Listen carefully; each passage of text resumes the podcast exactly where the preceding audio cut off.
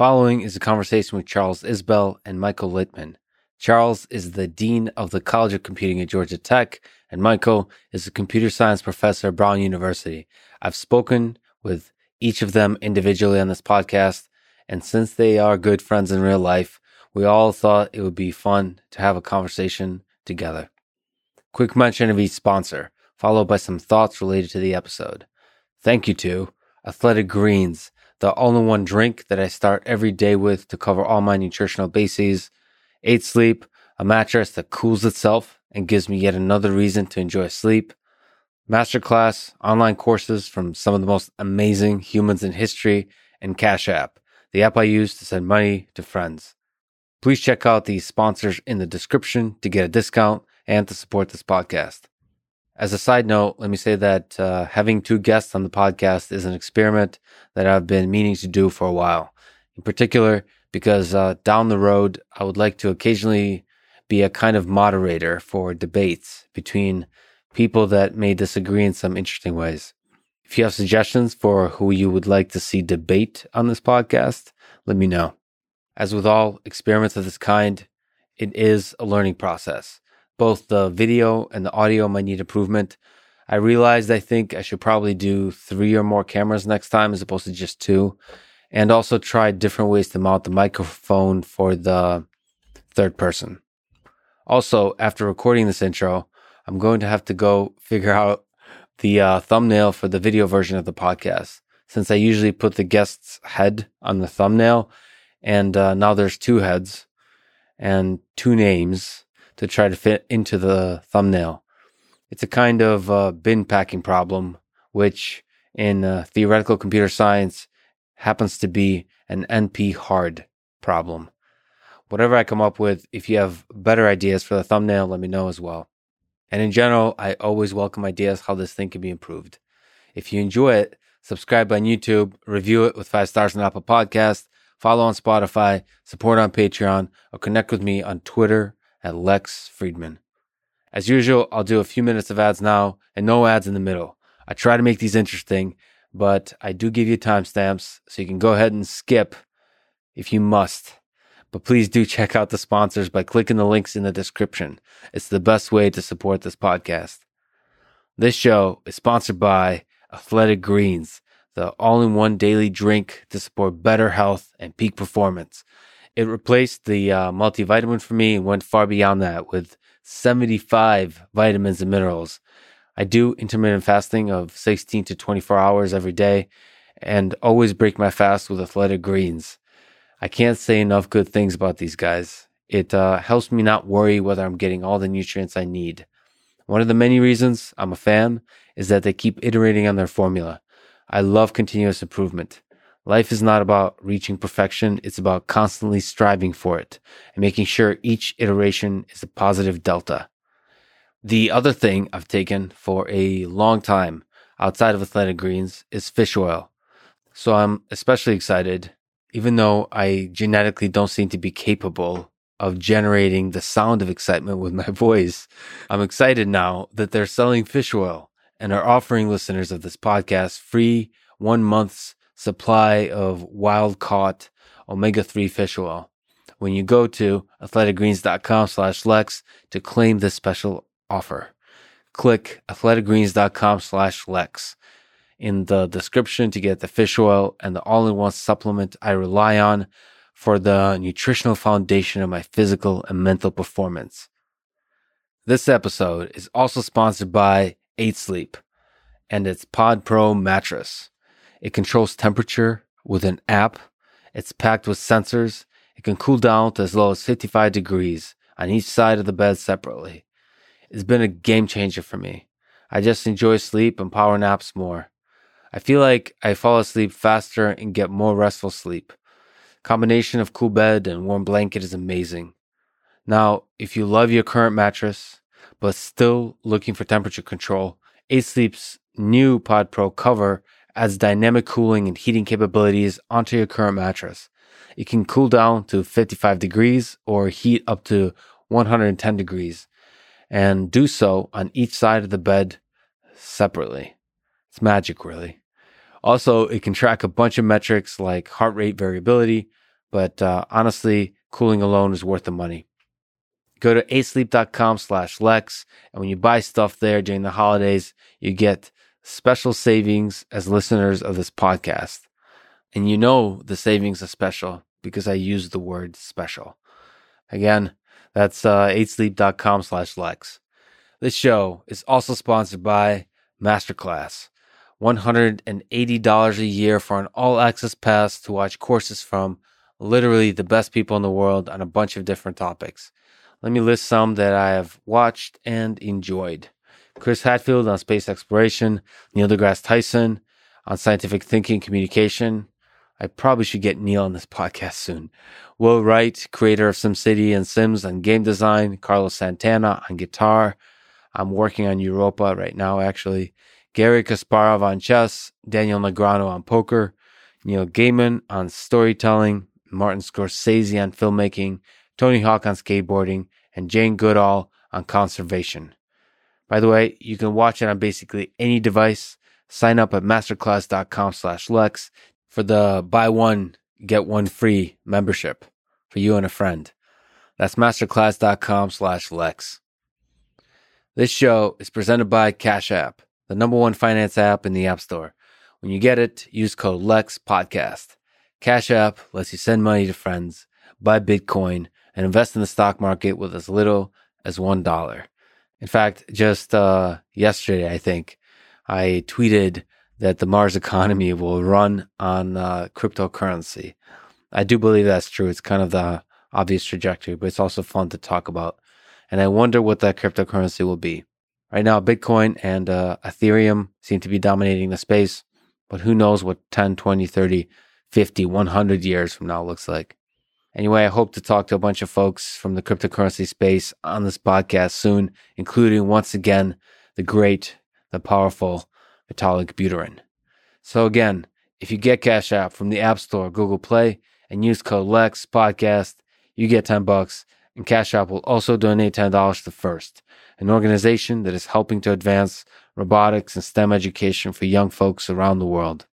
And now, here's my conversation with Charles Isbell and Michael Littman.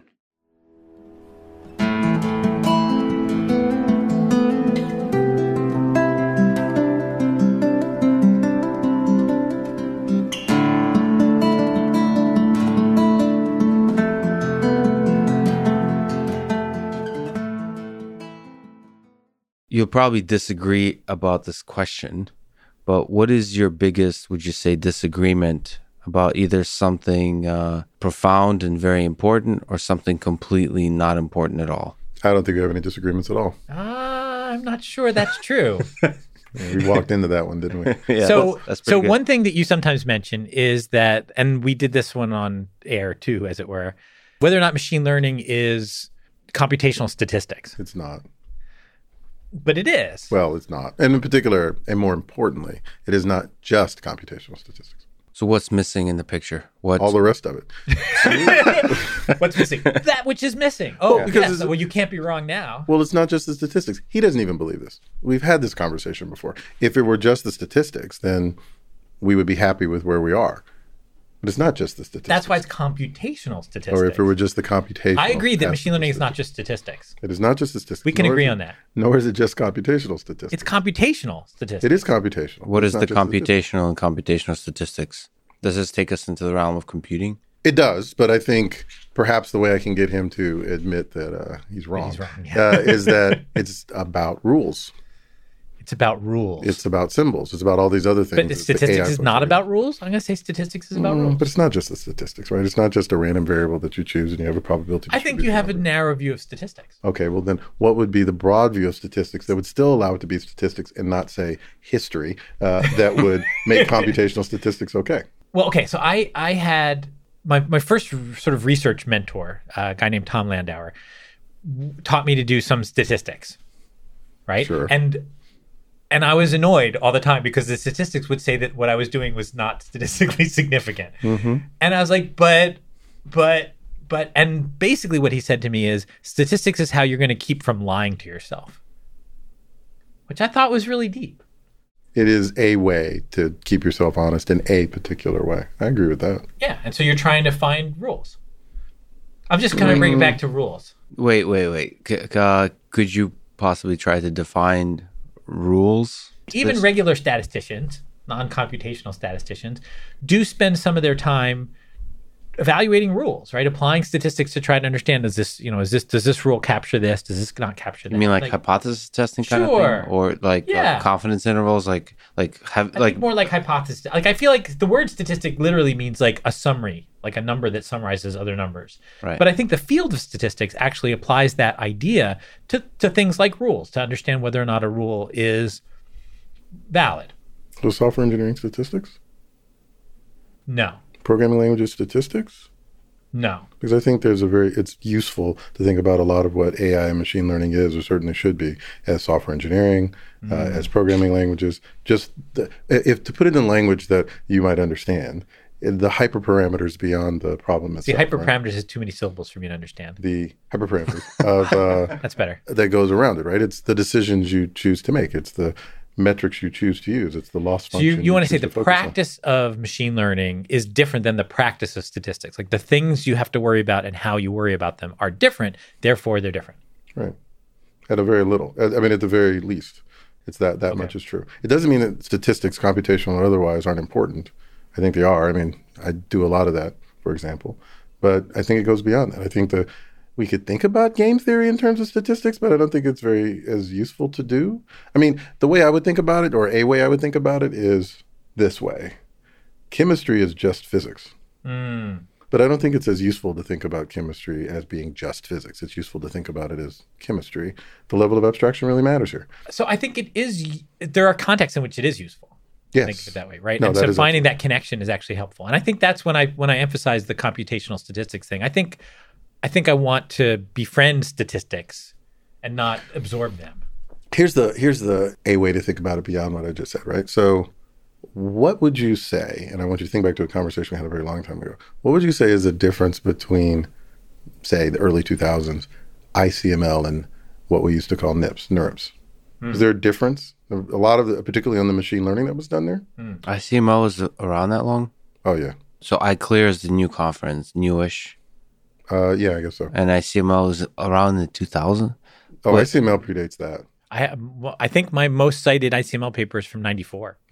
Michael knows this better than me because, of course, he's significantly older than I am. But the point is, Yeah. what is the difference? What was the difference between ICML and NeurIPS in the late '90s, early 2000s? I don't know what everyone else's perspective would be, but I had a particular perspective at Which that was? time, which is I felt like ICML was more of a of a computer science place, Mm-hmm. and that NIPS NeurIPS was more of an engineering place. Like the kind of math that happened at the two places. As a computer scientist, I felt more comfortable with the ICML math, and the NeurIPS people would say that that's because I'm dumb. Mm-hmm. And that's such an engineering thing to say. So I agree with that part of it, but I, I do a little differently. We actually had a nice conversation with Tom Dietterich about this in On public Twitter. on Twitter just a couple of days ago. I put it a little differently, which is that ICML was machine learning done by uh, computer scientists, and uh, NeurIPS was uh, machine learning done by computer scientists trying to impress statisticians. which was weird because it was the same people at least by the time i started paying attention but it just felt very very different and i think that that perspective of whether you're trying to impress the statisticians or you're trying to impress the programmers is actually very different and has real impact on, on Implications what yeah on what you choose to worry about and what kind of uh, outcomes you come to. So I think it really matters. I think computational statistics is a means to an end. It is not an end in some sense. Um, and I think that really matters here in the same way that I don't think computer science is just engineering or just science or just math or whatever. But Okay, so I'd have to now agree that now we agree on everything. yes, yes. The important thing here is that, you know, my opinions may have changed, but not the fact that I'm right, I think is what, what we just came to. Right. And my opinions may have changed and not the fact that I'm wrong. That's right. You lost me. I'm not even. I think I lost myself there too. But anyway, All right, but we're well, back. there. We're back. We, Uh, this happens to us sometimes. We're sorry. how does neural networks change this? Just to even linger on this topic, change this idea of statistics, how big of a pie statistics is within the machine learning thing. Like, because it sounds like hyperparameters and also just the role of data. You know, this people are starting to use this terminology of software 2.0, which is like the act of programming as a as a like you're a designer in the hyperparameter space of neural networks and you're also the collector and the organizer and the cleaner uh, of the data and that's part of the programming. Uh, how, so how did on the NeurIPS versus icml topic what's the role of neural networks in redefining the size and the role of machine learning? Well, i can't i can't wait to, to, to, hear what michael thinks about this but um, i would add one but you will but I, that's true. I will. I'll force myself to. I think the the there's one other thing I would add to your description, which is the kind of software engineering part is what does it mean to debug, for example. Right. But this is a difference between uh, the kind of computational statistics view of machine learning and the computational view of machine learning, uh, which is I think one is worried about the equation, as it were. And by, by the way, this is not a value judgment. I just think it's about perspective. But the kind of questions you would ask, you start asking yourself, well, what does it mean to program and develop and build the system, is a very computer sciencey view of the problem. I mean, when if you get on uh, data science Twitter and econ Twitter, you actually hear this a lot with the uh, you know the economist and the data scientists complaining about the machine learning people. Well, it's it, you know it's just statistics, and I don't know why they don't don't see this, but they're not even asking the same questions. They're not thinking about it as a kind of programming problem, and I think that that really matters. Just asking this question. I actually think it's a little different from uh, programming in hyperparameter space and, and sort of collecting the data. I, but I do think that that immersion really matters. So I'll give you a quick a quick example of the way I think about this. So I teach machine learning. Michael and I have co-taught a machine learning class, which has now reached I don't know ten thousand people at least over the last several years, or somewhere there's abouts. And my machine learning assignments are of this form. So the super the first one is something like implement these five algorithms, you know, KNN and S, you know, SVMs and boosting and decision trees and neural networks, and maybe that's it. I can't remember. And when I say implement, I mean steal the code. I am completely uninterested. You get zero points for getting the thing to work. Mm-hmm. I don't want you spending your time worrying about uh, getting the corner case right of you know what happens when you are trying to normalize distances and the points on the thing, and so you divide by zero. I'm not interested in that. Right? Mm-hmm. Steal the code. However, you're going to run those algorithms on two data sets. The data sets have to be interesting. What does it mean to be interesting? Well, a data set's interesting if it reveals differences between algorithms, which presumably are all the same because they can represent whatever they can represent. And two data sets are interesting together if they show different differences, as it were. And you have to analyze them. You have to justify their interestingness and you have to analyze them in a whole bunch of ways. But all I care about is the data in your analysis, not the programming. And I occasionally end up in these long discussions with students. Well, I don't really, I copy and paste the things that I've said the other 15,000 times it's come up, which is they go, but the only way to learn, really understand, is to code them up. Yeah. Which is a very programmer, software engineering view of the world. If you don't program it, you don't understand it which is, I, by the way, I think is wrong in a very specific way. But it is a way that you come to understand because then you have to wrestle with the algorithm. Mm-hmm. But the thing about machine learning is it's not just sorting numbers, where in some sense the data doesn't matter. What matters is, well, does the algorithm work on these abstract things, mm-hmm. one less than the other? In machine learning, the data matters. It, mm-hmm. it matters more than almost anything. Mm-hmm. And uh, not everything, but almost anything. And so as a result, you have to live with the data and don't get distracted by the algorithm per se. And I think that that focus on the data and what it can tell you and what question it's actually answering for you, as opposed to the question you thought you were asking, is a key and important thing about machine learning and is a way that computationalists, as opposed to statisticians, bring a particular view about how to think about the process. The statisticians, by contrast, bring, I I think I'd be willing to say, a better view about the kind of formal math that's behind it and what mm. an actual number ultimately is saying about the data. And those are both important, but they're also different. I didn't really think of it this way is to build intuition about the role of data, the different characteristics of data by having two data sets that are different and they reveal the differences in the differences. Yeah. That's that's a really fascinating. That's a really interesting educational approach. The students love it, but not right away. No, they love they it. They love the it later. They love it at the end, not at the beginning. not well, even not even immediately after. I feel like there's a, a deep, profound lesson about education there. Yeah, Th- that uh, you can't listen to students about whether what you're doing is the right or the wrong thing. Yeah. Well, as, as a wise uh, Michael Littman once said to me about children, which I think applies to teaching, is you have to give them what they need without bending to their will.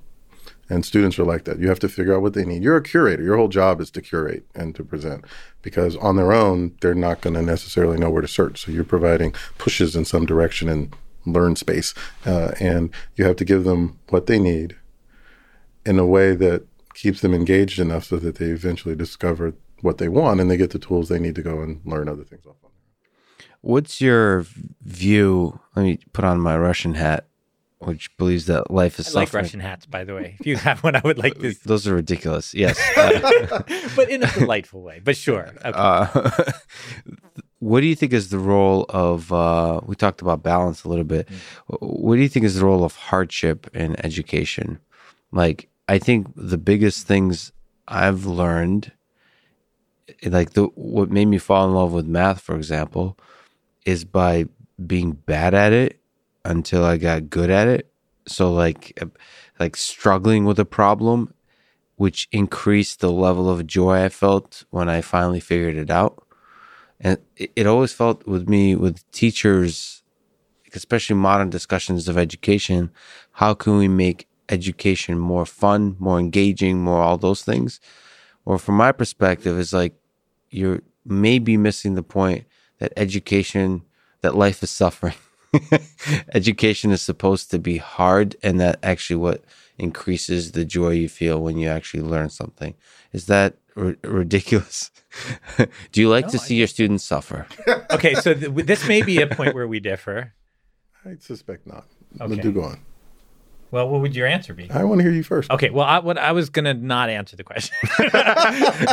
So you don't want the students to I know was you gonna- enjoy them suffering? No, no, no, no, no, no. I was I was going to say that there's I think there's a, d- a distinction that you can make in the kind of suffering, right? So I think you can be in a mode where you're you're suffering in a hopeless way versus you're suffering in a hopeful way, right? Where you're like you can see that if you that you still have you can still imagine getting to the end, right? And as long as people are in that mindset where they're struggling, but it's not a hopeless kind of struggling, that's that's productive. I think that's really helpful.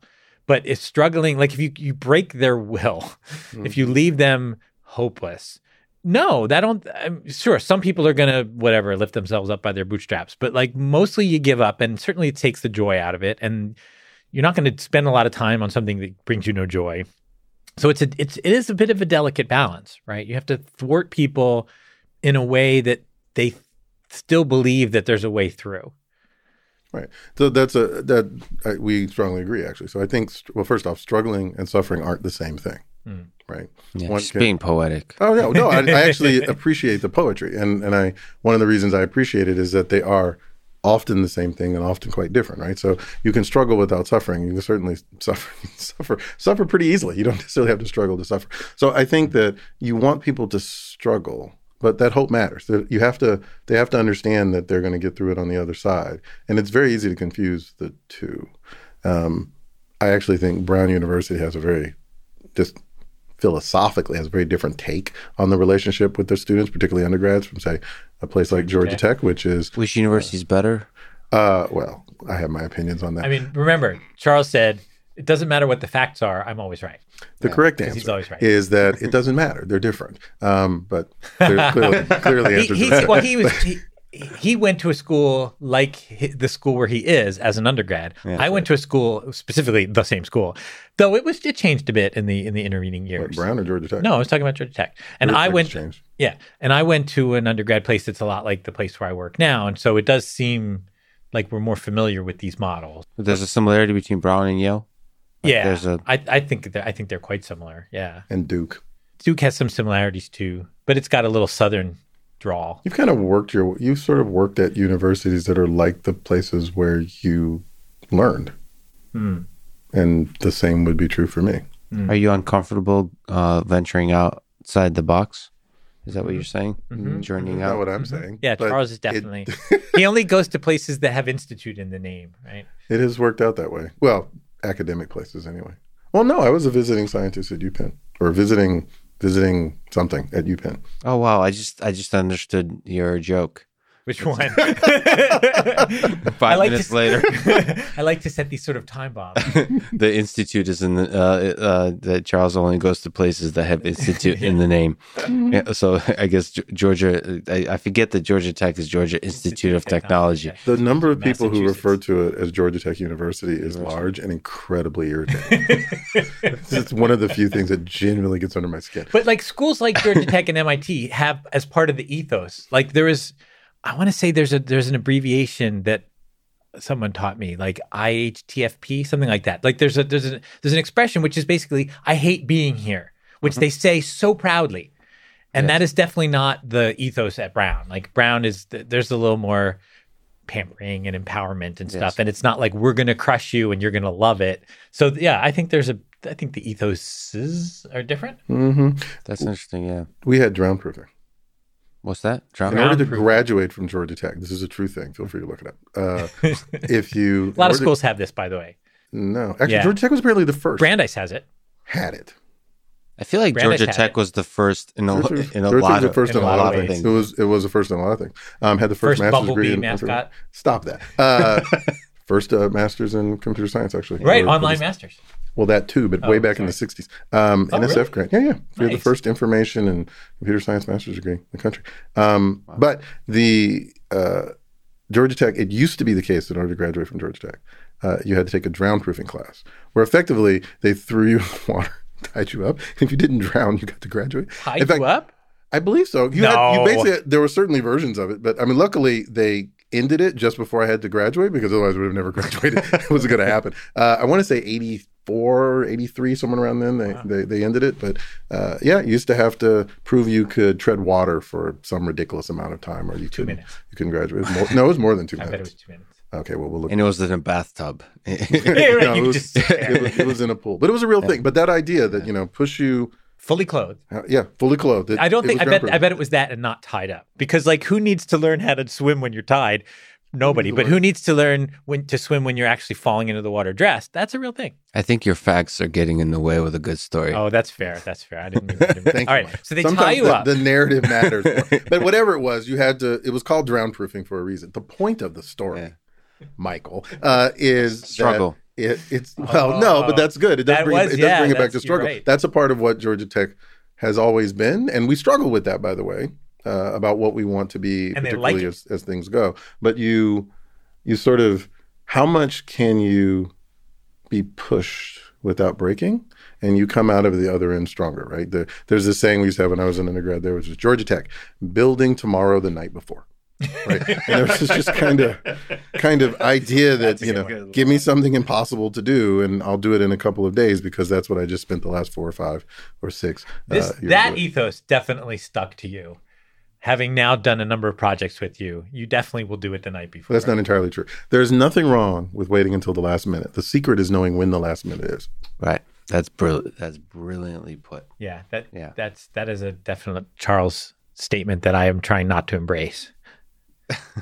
And I appreciate that because you helped move my last minute up. That's a social construct where you converge together what the definition of last minute is, and Right. we, we we figure that all, all out together. In fact, MIT, you know, I'm, I'm sure a lot of universities have this, but MIT has like MIT time that Yeah. everyone has always agreed together that this, there is such a concept, and everyone just keeps showing up like ten to fifteen to twenty, depending on the mm-hmm. department, late to everything. So there's like a weird drift that happens. It's kind of fascinating. yeah, we're five minutes. We're Take five minutes. In fact, the classes will say, you know, well, this is no longer true actually, but it used to be a class would start at eight, but actually it started at eight o five. Yeah. It ends at nine. Actually, it ends at eight fifty five. Yeah. Uh, everything's five minutes off, and nobody expects anything to start until five minutes after the half hour, whatever it is. Uh, it still exists. It hurts my head. Well, let's rewind the clock back to the 50s and 60s when you guys met. How did you? I'm just kidding. I don't know. But what can you tell the story of, of how you met? So you've, so like the internet and the world kind of knows you as, as, as, as connected in some ways in terms of education, of teaching the world. That's, that's like the public facing thing. But how did you, as human beings and as collaborators, uh, meet? So I think there's two stories. One is how we met, and the other is how we Fell in got to know each other. I'm not gonna say fall. I'm not going to say fell in love. I'm going to say that we came to understand that we Had some common something. something. Yeah, Yeah, it's funny because on the surface, I think we're we're different in a lot of ways, but there's something Yeah, I mean now we just complete each consonant. There you go. afternoons. so uh, I will tell the story of how we met, and I'll let Michael tell the story of how we. okay, all right. Okay, so here's how we met. Um, I was already at at that point. It was AT and T Labs. There's a long, interesting story there, but anyway, I was there, and uh, Michael was coming to interview. He was a professor at Duke at the time, but decided for reasons that he wanted to be in New Jersey, uh, and so that would mean uh, Bell Labs slash AT and T Labs, uh, and we were doing the interview. Interviews are very much like academic interviews, uh, and so I had to be there. Uh, we all had to meet with him afterwards, and so on, one on one. But it was obvious to me that he was going to be hired, like no matter what, because everyone loved him. They were just talking about all the great stuff he did, and oh, he did this great thing, and you had just won something at AAAI, I think, or maybe you got 18 papers in AAAI Oh, that but year. I, I got the best paper award at AAAI for the crossword For the stuff. Right, exactly. Yeah. So that had all happened, and everyone was going on and on and on about it. Actually, Satinder was saying incredibly nice things about you. Really? Yes. So He can be very grumpy. yes, That's he, very. was- That's he- nice to hear. He was grumpily saying very nice things. oh, about that's you. that makes and sense. yeah, it does make sense. So you know, so he was going to come. So why were we? Why was I meeting him? I had something else I had to do. I can't remember what it was. Yeah. It probably involved comic. So he remembers I had to meeting me as inconveniencing his afternoon. So he came. So eventually came to my office. I was in the middle trying to do something. I can't remember what. And he came and he sat down. And for reasons that are purely accidental, despite what Michael thinks, uh, my desk at the time was set up in such a way that had sort of an L shape, and the chair on the outside was always lower than the, the chair that I was in. And you know, the, the kind of point was to The only reason I think that it was on purpose is because you told me it was on purpose. I don't remember that. Anyway, the thing is, is that you know, it kind of his guest chair was really low so that he could Yeah. he could look down at everybody. No, the idea was just to simply create a nice environment that you were asking for a mortgage, and I was going to say no. That was the point. it was a very simple idea here. Anyway, so we, we sat there and we just talked for a little while, and I think he got the impression that I didn't like him, which I wasn't true. Strongly got that The talk was really good, and he talk, by of the way, was terrible. And after, right after the talk, I said to my host, Michael Kearns, who ultimately was my boss, I'm a huge fan. I'm a friend and a huge fan of Michael. Yeah. yeah, he is a remarkable person. Um, I, I, I after my talk, I went into basketball. the, um, I went, Racquetball. He's good at no everything. basketball. No, but basketball, racquetball Squash. too. He's Uh, good at squash, squash. squash, squash, not racquetball. Yeah, That's right. squash, which is not racquetball. Yes, squash. No, and I hope you you hear that, Michael. You, you Oh, mean in terms of, as a game, not his skill level? Because I'm pretty Both. sure he's. Right, th- there's some competitiveness there, but the point is that, that it was like the middle of the day. I had full day of interviews. Like I met with people, but then in the middle of the day, I gave a job talk, and then um, and then there was going to be more interviews. But I I pulled Michael aside and I said, I think it's in both of our best interest if I just leave now, because that was so bad that it's just be embarrassing if I have to talk to any more people. Like you'll look bad for having invited me. Like it's just let's just forget this ever happened. so I don't think the talk went well. It's one of the most Michael Littman set of sentences I think I've ever heard. He did great, or at least everyone knew he was great, so maybe it didn't matter. I was there. I remember the talk, and I remember him being very much the way I remember him now uh, on any given week. So it was good. And we met and we talked about stuff. He thinks I didn't like him, but Because he was so grumpy. Must have been the chair thing, The chair thing and the low voice, I think. The, like he obviously and that like happy with that me. like slight like skeptical look. that Yes. you're like, are you? I have no idea what you're talking about. well, I probably didn't have any idea what you were talking about. Anyway, I liked him. He, was, He asked me questions. I answered questions. I felt bad about myself. It was a normal day. it, was, it was a normal day. And then he left. and then he left, and that's, So that's how, how you we met. Can we take a And then I got hired and I was in the group. Can we take a slight tangent on that Sure. on this topic of? It sounds like uh, maybe you could speak to the bigger picture. It sounds like you're quite self-critical. Who, Charles? No, you. Oh, I think Okay, I so- can. I can do better. I can do better. I'll, I'll try, try me again. I'll, I'll, I'll do better. Be so self-critical. I won't. I won't. I won't. I yeah, that that was like a like a three out of ten response. So, uh, so let's let's try to work it up to five and six. Uh, you know, I remember uh, Marvin Minsky said uh, on on a video interview something that the key to success in academic research is to hate everything you do. Oh. Uh, for some reason, I think I followed that because I hate everything he's done. uh, that's a good line. That's a that's a six. that's, Maybe that's a keeper. But um, But do you, Uh, do you, do you find that resonates with you at all in, in how you think about talks and so on? I would say it differently. It's not. I- no, that. not really. That's such an MIT view of the world, though. I- so I remember, I, I remember talking about this when uh, as a student, you know, you were basically told, uh, I, will, I will clean it up for the purposes of the podcast. um, uh, my work is crap. My work is crap. My work is crap. My work is crap. Then you like go to a conference or something. You're like, everybody else's work is crap. Everybody else's work is crap, and you feel better and better about it. Yeah. Uh, relatively speaking, yeah. and then you sort of keep working on it. I I don't hate my work. That resonates with me. Yes, I've never hated my work, but I have, I have been dissatisfied with it. And I think being dissatisfied, being okay with the fact that you've taken a positive step, the derivative's positive, mm. maybe even the second derivative's positive. That's important because that's a part of the the hope, right? But you have to. But, but I haven't gotten there yet. If that's not there, that I haven't gotten there yet, then you know, it's hard to it's hard to move forward. I think so. I buy that, which is a little different from hating everything that you do. Yeah, I mean, there's there's things that I've done that I like better than I like myself. So it's, it's uh, separating me from the work essentially. So mm. I think I, I am very critical of myself, but sometimes the work I'm really excited about, and sometimes I think it, it it's does that happen good. right away. So I, I found the work that I've liked that I've done, most of it I liked it in retrospect more when oh, I was oh, far away from it in time.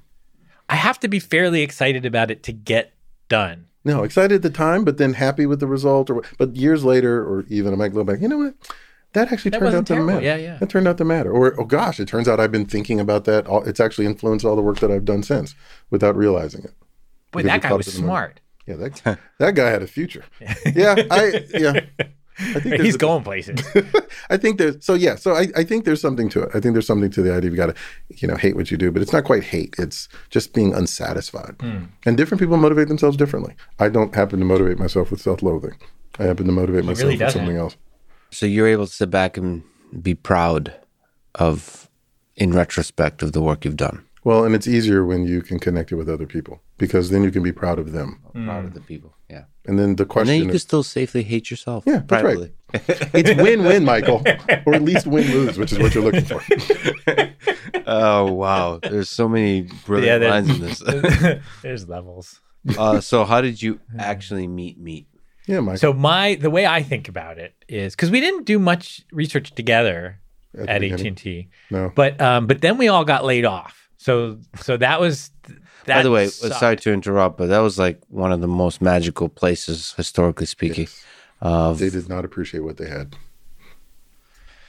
And how do we? Uh, I feel like there's a profound lesson in there too. Uh, how do we get it like what was why was it so magical? Is just a coincidence of history, or is there something special? There about- were some really good managers and people who really believed in machine learning as this is going to be important. Um, let's get the the people who are thinking about this in creative and and insightful ways and put them in one place and stir. Yeah, but even beyond that, right? It's it was it was Bell Labs at its heyday, and even when we were there, which I think was past its. And to be heyday. clear, he's gotten to be at Bell Labs. I never got to be at Bell Labs. Yeah, I, I was, joined after that. Yeah, I showed up in '91 as a grad student, so I was there for a long time um, every summer, except so twice I worked for companies that had just stopped being Bell Labs, right? Bell, Bellcore and then AT and T Labs. So right. Bell Labs was several locations, or for the for the research, or is it one like definitely jerseys oh, yeah. involved somehow? Oh, they're, they're, they're all, all, in Jersey. Yeah, they're all over the place. But, but they were in a couple places in uh, Murray Hill was the, the Bell Labs place. Um,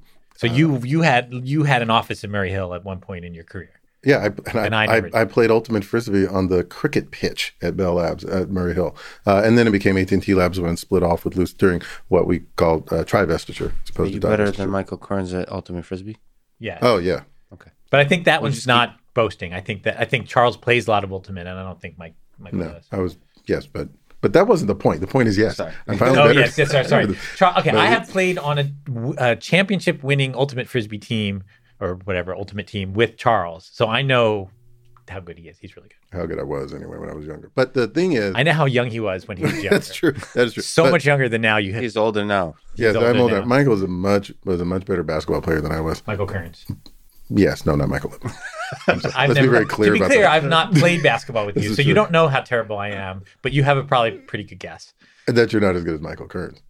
He's tall and and he know, cared about athletic. it. He's very athletic. He's very good. It's, and I, probably competitive. I love hanging out. I love hanging out with Michael. Anyway, but we were talking about something else. Although I no longer remember what it was. What were we talking about? How you oh, Bell Labs. Oh, Bell Labs. But also Labs. So, so uh, this was kind of cool about what was magical about it.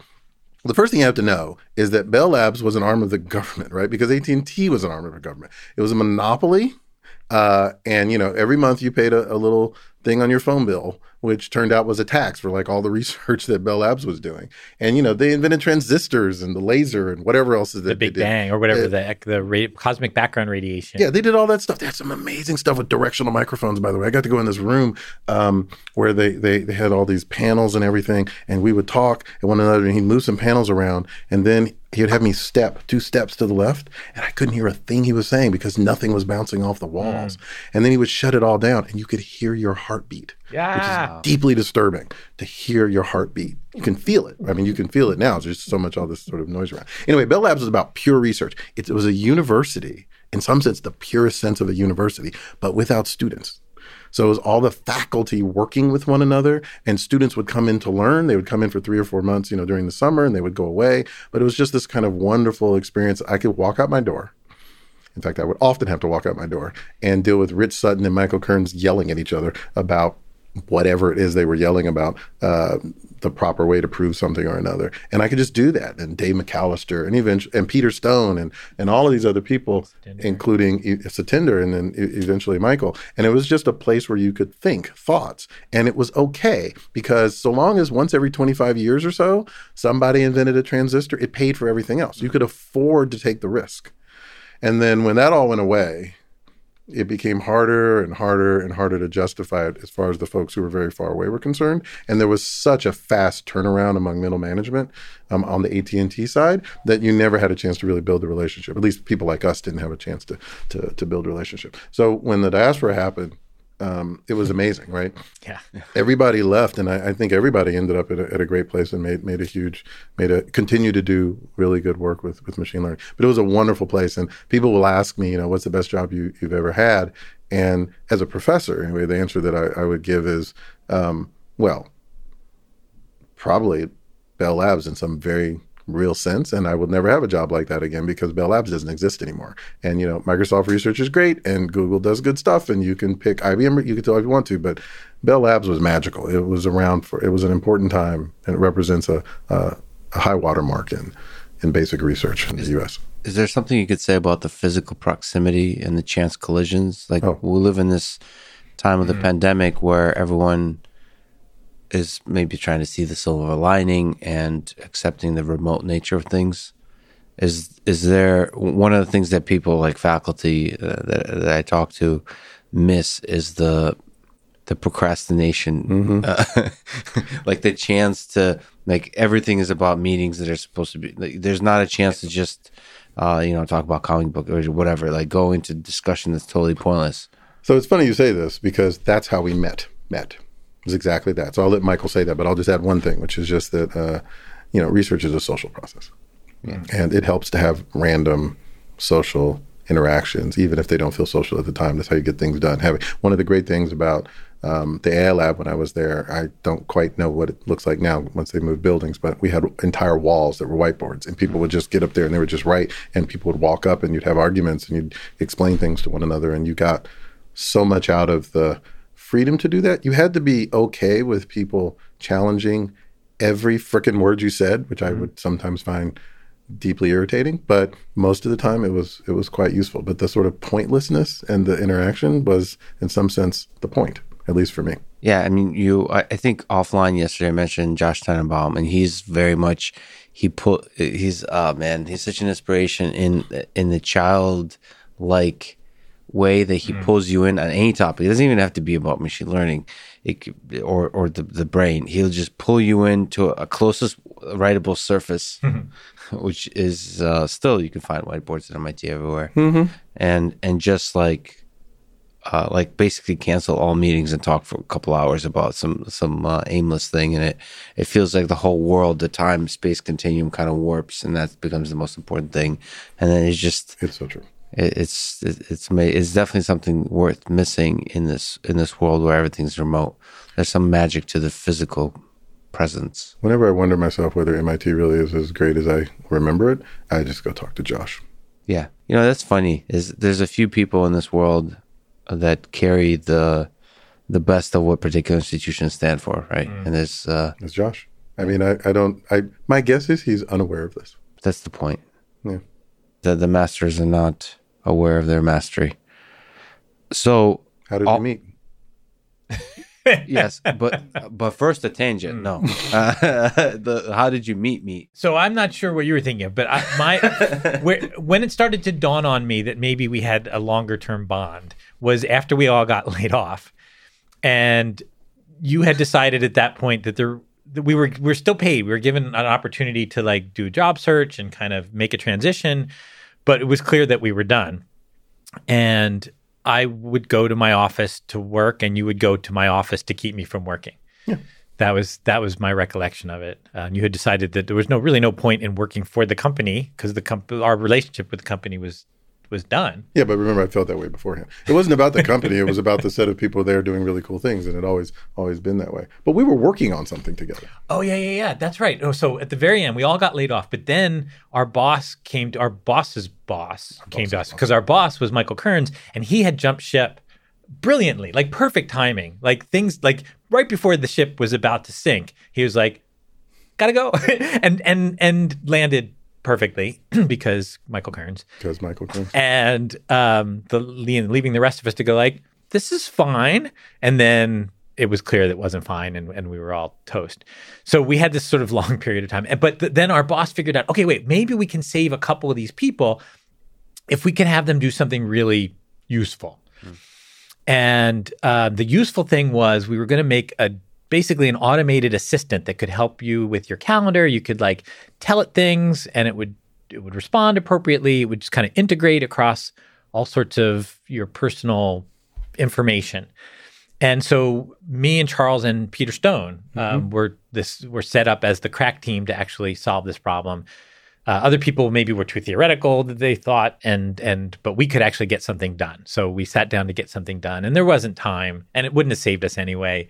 And so it all kind of went downhill. But the interesting, I think, coda to that is that our boss's boss is a guy named Ron Brachman, and he when he left AT and T because we were all laid off, he went to DARPA, uh, started up a program there that became CALO, which is the program from which Siri sprung, which is a digital assistant that helps you with your calendar and a bunch of other things.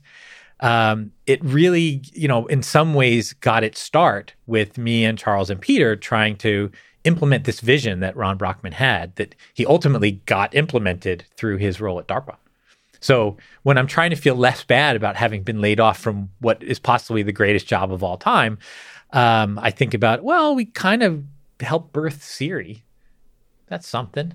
and then he did other things too. But the we got to spend a lot of time in his office and talk about. we got to spend a lot of time stuff. in my office. Yeah. Yeah. Yeah, yeah. And so uh, so then we went on our merry way. Everyone went to different places. Uh, Charles landed at Georgia Tech, which was uh, what he always dreamed he would do. And so um, that worked out well. Yeah. Um, I came up with a saying at the time, which is luck favors the Charles.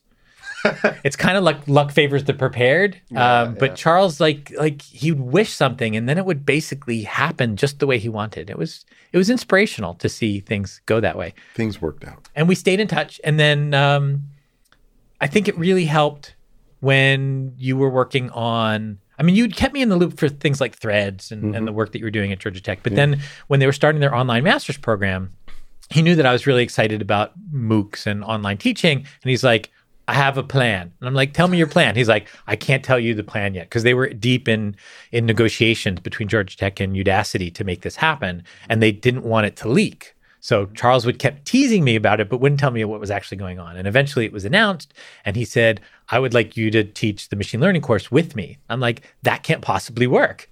Um, but it was a great idea, and it was it was super fun. It was a lot of work to put together, but it was it was really great. And Was that the first time you thought about? First of all, was it the first time you got seriously into teaching?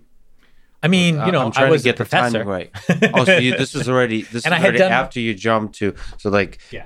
there's a little bit of jumping around in time. Yeah, sorry about There's that. There's a pretty big jump in time. So like the MOOCs th- thing. so Charles got to Georgia Tech, and he, I mean, maybe Charles, maybe this is a I got Charles this story. like 2002. He got to Georgia Tech in 2002, and um, but then and, and worked on things like revamping the curriculum, the undergraduate curriculum, so that it had some kind of semblance of modular structure. Because computer science was at the time moving from a fairly narrow, specific set of topics to touching a lot of other parts of of of intellectual life, and the curriculum was supposed to reflect that. Mm-hmm. And so um, Charles played a big role in in kind of redesigning that.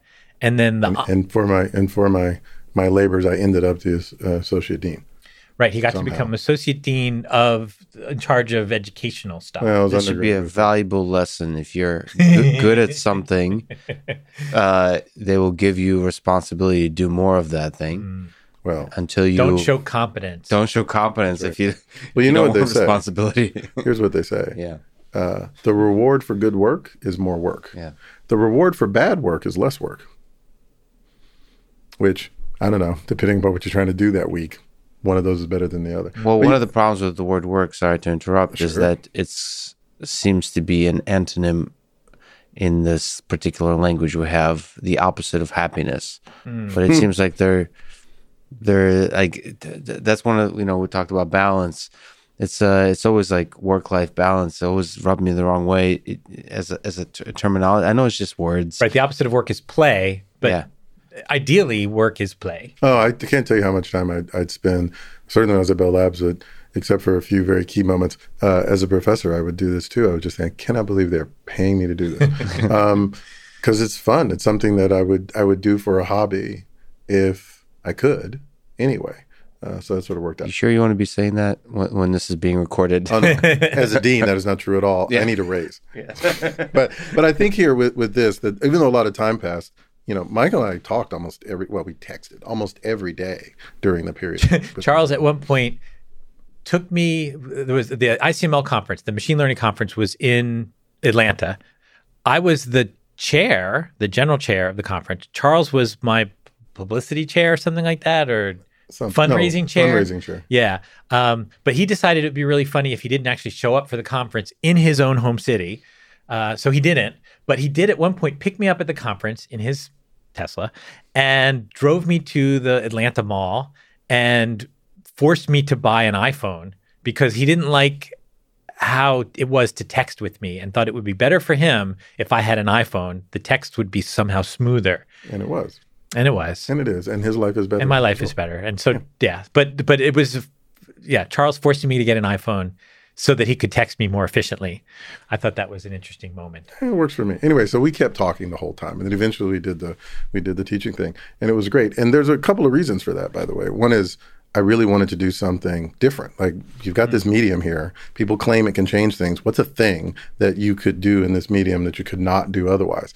Uh, besides edit, right? I mean, what could you do? And and being able to do something with another person was that kind of thing. It's very hard. I mean, you can take turns, but teaching together, having conversations is very hard, right? So that was a cool thing. The second thing, give me an excuse to do more stuff with him. Yeah, I always thought I, he makes it sound brilliant, um, and it, it is, I guess. But it's at the time, it really felt like I've got a lot to do. Charles is saying, and it would be great if Michael could teach the course, and I could just hang out. Yeah, just kind of coast on that. Well, that's what the second class was more like that because the second, second class, class was, was explicit. Like the, that, but well, the first class it was at least half.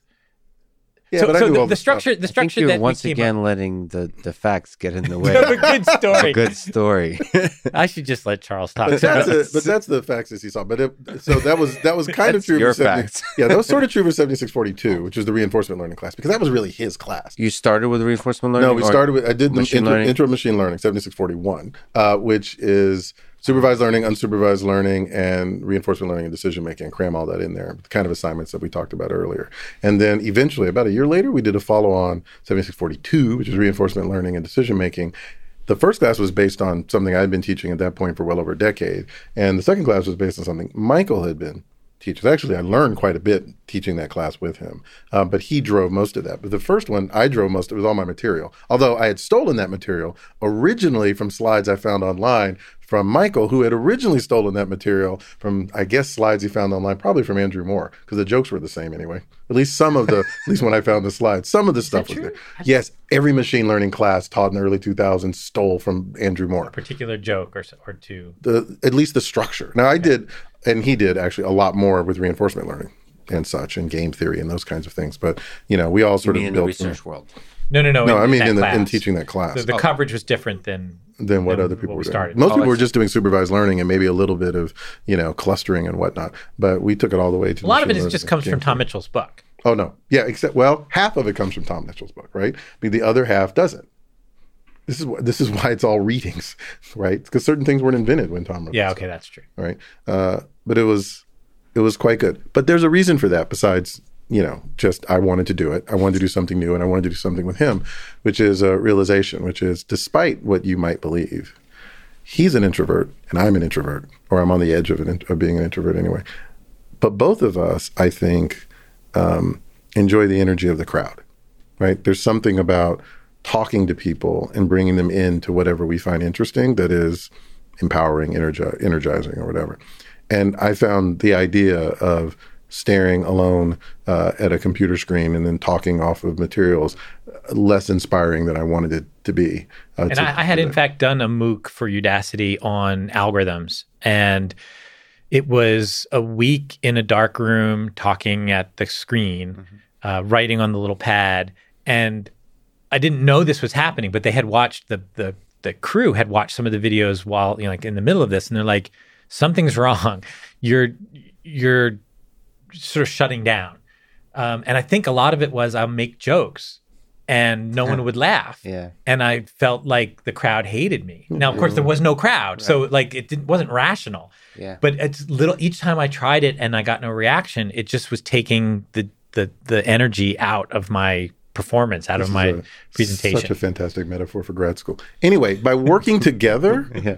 we could play off each other and have it and, and have it Keep the energy up because you can't you, with you can't let your guard down for a moment with Charles. He'll just he'll just overpower you. I have no idea what you're talking about. But we would work really well together, I thought, and we knew each other, so I knew that we could we could sort of make it work. Plus, I was the associate dean, so they had to do what I told them to do. We had to do that. We had to make it work, and so it worked out very well. I thought, um, well enough that we. With great power comes great power. That's right, and we became smooth and curly, and uh, that's when we we we did the the um, the uh, overfitting thriller video. Yeah, we t- yeah yeah that's a The- thing. So what? Okay, can we just uh, like like uh, smooth and curly? Where where that? So come okay, from? so the, and then it happened. It was completely spontaneous. these I are think. nicknames you go by. Yeah, so- or, so uh, it's We what were- the we were- students call us. he was he was lecturing so the the way that we structure the lectures is one of us is the lecturer and one of us is basically the student and so the he was lecturing on The lecturer prepares all the Game theory. materials, comes up with the quizzes, and then the student comes in not knowing anything. So it's you know just like being on campus. Yeah. Uh, and I was doing game theory in particular. Yeah. Uh, the prisoner's dilemma. prisoner's dilemma and so he needed to, to set up a little prisoner's dilemma grid so he drew it and i could see what he was drawing and the the prisoner's dilemma consists of two players two parties so he decided he, he would make little cartoons of the two of us and so there was uh, two criminals right that were deciding whether or not to rat each other out um, one of them he drew as you know a circle with a smiley face and a kind of goatee thing, smooth head, and the other one with all sorts of curly hair. And he said, "This is smooth and curly." I said, "Smooth and curly." He said, "No, no, smooth with a V. It's very important that it have a V." and that's and- stuck. I actually And watched then the that students video. really, the, the students really took to that. Like they've relate, they found that relatable. He started singing "Smooth Criminal" by Michael Jackson. Yeah, yeah, yeah. And that That's those na- those names stuck. So that so we now have a video series. The an episode, our kind of first actual episode, should be coming out today.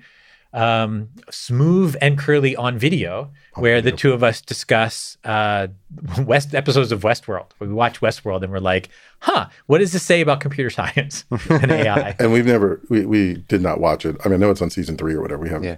As of this recording, it's on season three. And uh, Watch now two episodes total. yeah, I think I watched three.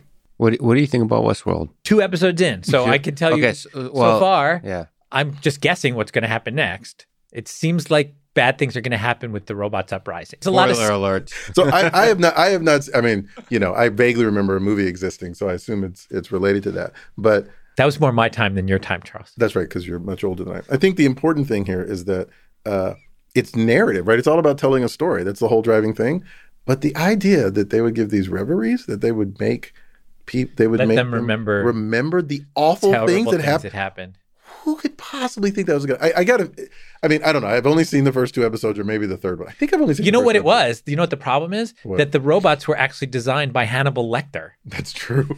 they, they were. So, like, what do you think's going to happen? Anyway, it's- Bad things. it's clear that things are happening and characters are being introduced, and we don't yet know anything. But still, I was just struck by how it's all driven by narrative and story. And there's all these implied things like programming hap the programming interface is talking to them about what's going on in their heads, which is both, I mean, artistically, it's probably useful to film it that way. But think about how it would work in real life. That just seems very crazy. But there was, we, we saw in the second episode, there's a screen you could see things. They were wearing like stayed Google in the Glass. world. It was quite interesting to just kind of ask this question so far. I mean, I assume it veers off into Never Never Land at some point. But uh, So we the- don't the- know. We can't answer that question. I'm also a, a fan of a guy named Alex Garland. He's a director of Ex Machina, Oh. and he is the first. I wonder if Kubrick was like this. Actually, is he like studies what would it take to program an AI system? Like he's he's curious enough to go into that direction. Uh, on the Westworld side, I felt there was more emphasis on the narratives than like actually asking like computer science questions. Yeah. Like, how would you build this? How would you? Uh, it, and how would you debug it? I still think, you deb- to me, that's the the key issue. They were terrible debuggers. yeah, and Well, they said specifically, so we make a change and we put it out in the world, and that's bad because something terrible could happen. Like if you're putting things out in the world and you're not sure whether something terrible is going to happen, your probably your process is probably. I just feel like there should have been someone whose sole job it was was to walk around and poke his head in and say, "What could possibly go wrong?" Just over and over again. I would have loved if there was an, and I did watch a lot more. I'm not giving anything away.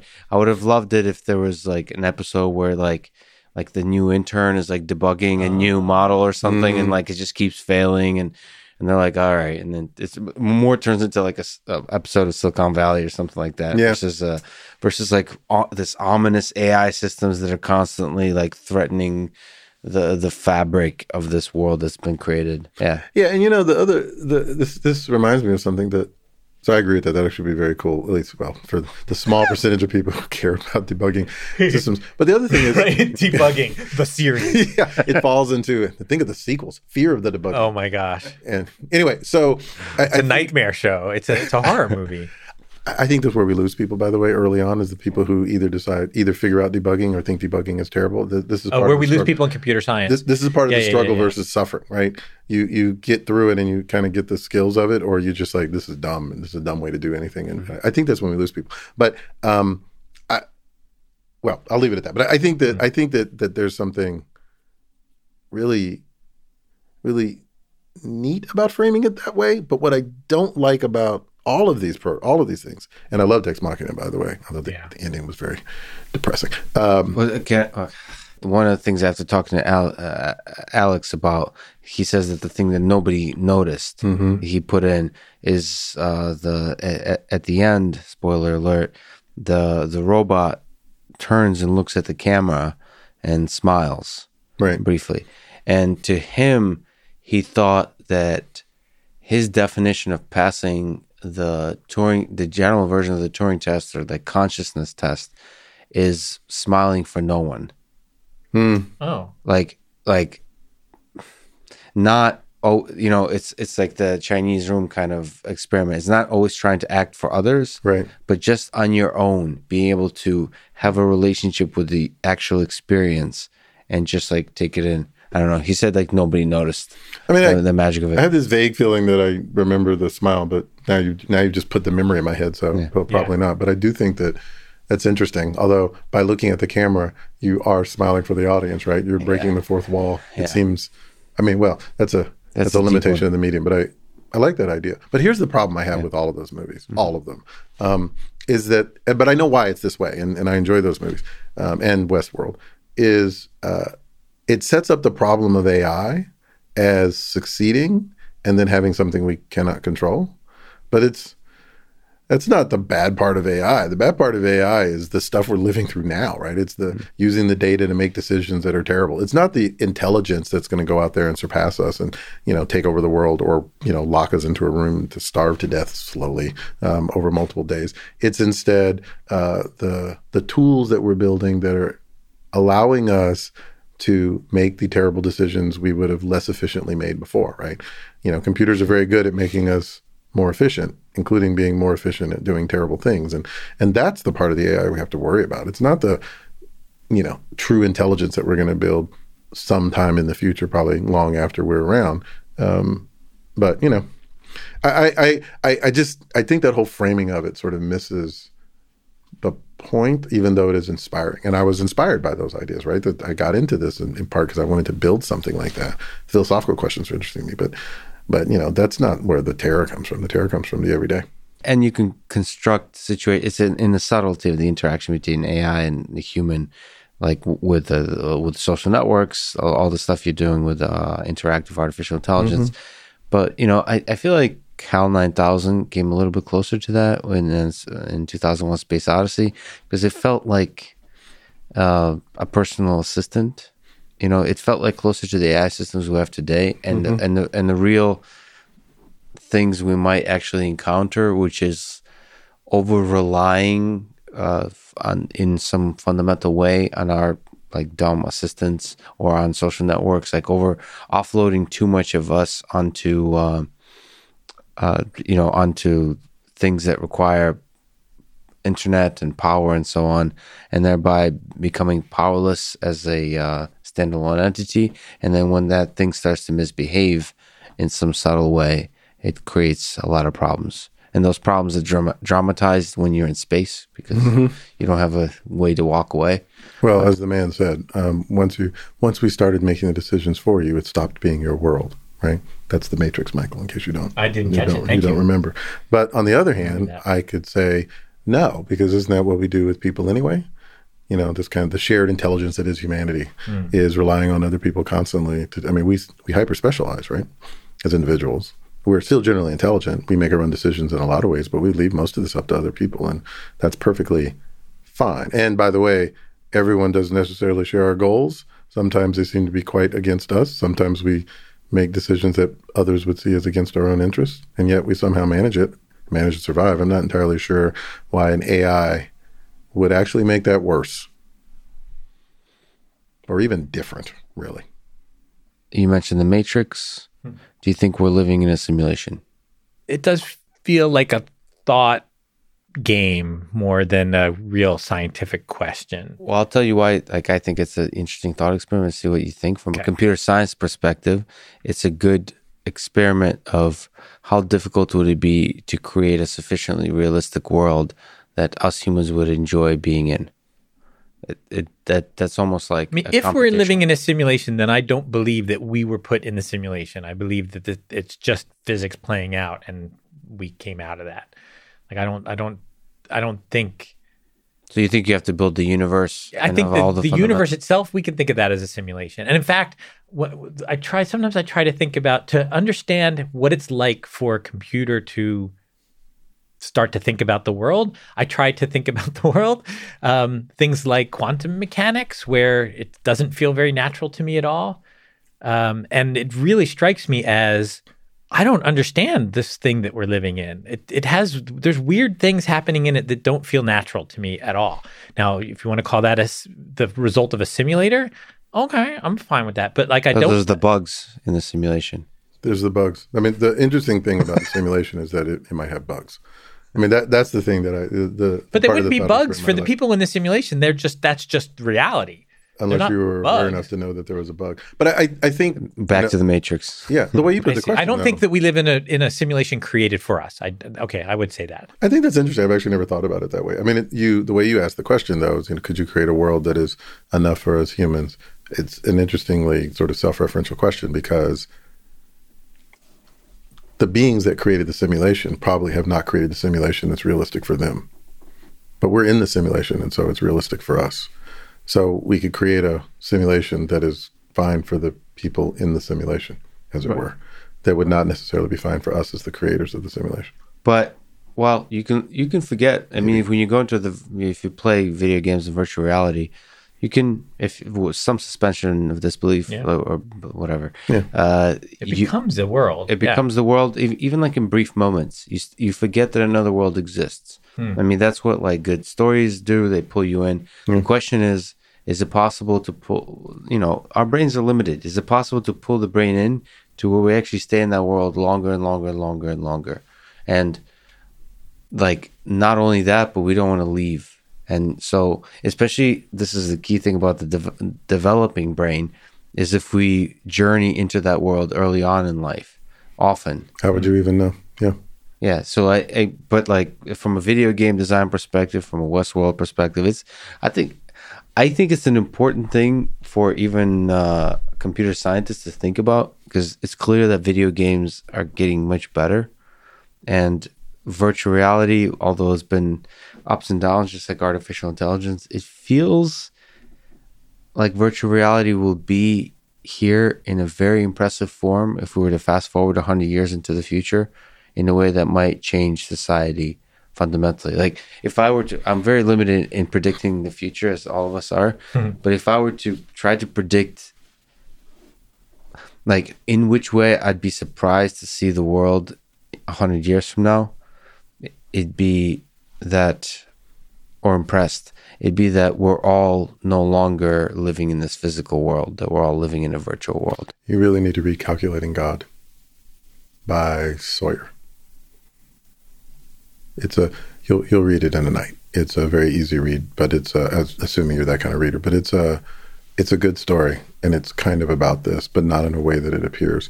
And I uh, really enjoyed the thought experiment.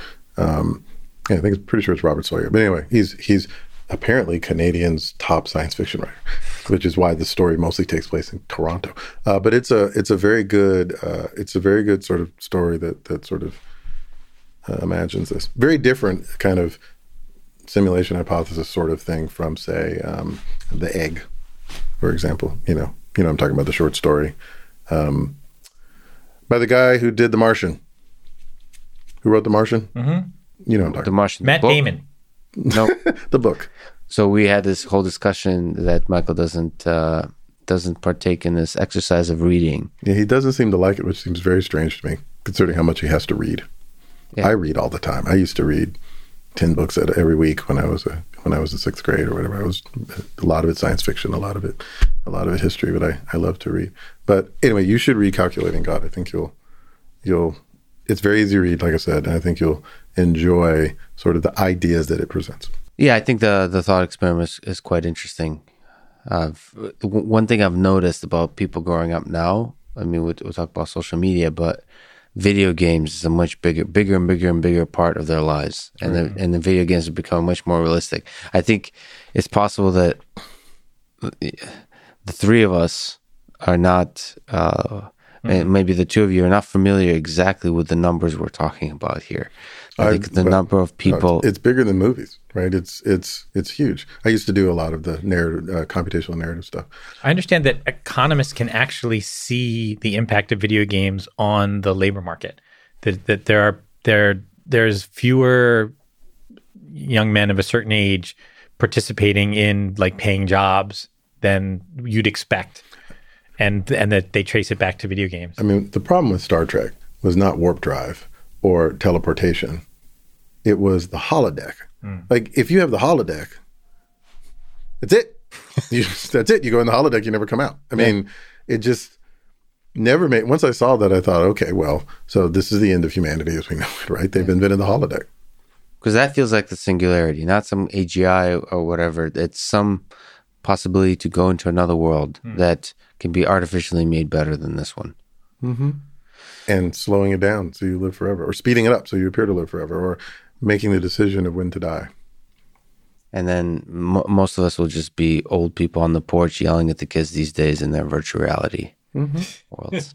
but they won't hear us because they've got headphones on. So, I mean, rewinding back to MOOCs, can, is there lessons that you've, uh, speaking of kids these days? There you go. Uh, that was a transition. That was fantastic. All right. Exactly. I'll edit, I'll fix it in post. Yeah, uh, that's Charles's favorite phrase. Fix it in post. Fix it in yeah, post. We'll fix it in post. It's all when we were recording all the time. Whenever the editor didn't like something or whatever, I would say, "We'll fix it in post." He hated that. yeah, he hated that more than anything. Because it was Charles's course, way of saying, "I'm not going to do it again." You know, you're on your own for this one. But it always got fixed in post. Exactly anyway. right. So, uh, is there something you've learned about? I mean, it's interesting to talk about MOOCs. Is there something you've learned about the process of education, about thinking about the present. I think there's two lines of conversation to be had here is the future of education in general mm-hmm. that you've learned about and more presciently is the education in the times of COVID? Yeah. The, the, second thing, in some ways, matters more than the first. Um, for at least in my head, for the not just because it's happening now, but because um, I think it's it's reminded us of a lot of things. Coincidentally, today there's an article out by a good friend of mine um, who's also a professor at Georgia Tech, but more importantly, a writer and editor at the Atlantic, guy named Ian Bogost. Um, and the title is something like uh, "Americans Will Sacrifice Anything for the College Experience," uh, and it's about why we went back to college and why people wanted us to go back to college. And it's not, you know, greedy presidents trying to get the last dollar from someone. It's because they want to go to college. And what they're paying for is not the classes. What they're paying for is the college experience. It's not the education. It's being there. I've believed this for a long time uh, that we continually make this mistake of people want to go back to college as being people want to go back to class. They don't. They want to go back to campus. They want to move away from home. They want to do all those things that people experience. Um, it's a rite of passage. It's a it's a, a, identity. If I can if I can steal some of um, Ian's words here, and I think that's right. And I think what we've learned through COVID is it has made it the disaggregation was not the disaggregation of the education from the place univer- the university place and that you can get the best anywhere you want to. Turns out there's lots of reasons why that is not necessarily true. The disaggregation is having it shoved in our faces that the reason to go again that the reason to go to college is not necessarily to learn. It's to have the college experience. And that's very difficult for us to accept even though we behaved that way most of us when we were undergrads. Mm-hmm. you know a lot of us didn't go to every single class we learned and we got it and we look back on it and we're happy we had the learning experience as well obviously particularly us because this is the, the kind of thing that we do and my guess is that's true of, of the vast majority of your audience. But that doesn't mean the i'm standing in front of you telling you this is the thing that people are excited about hmm. um, and that's why they want to be there primarily why they want to be there. So to me that's what covid has forced us to deal with um, even though I think we're still all in deep denial about it, um, and hoping that it'll go back to that. And I think about 85% of it will. We'll be able to pretend that that's really the way it is again, and we'll forget the lessons of this.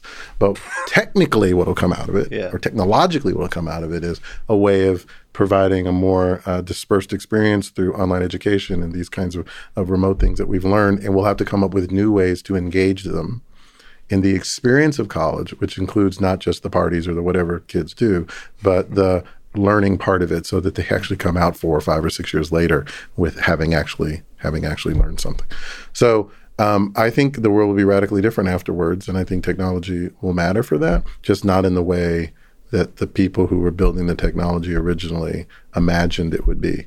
And I think this would have been true even without COVID, but COVID has accelerated that uh, reality. So it's happening in two or three years or five years as opposed to 10 or 15.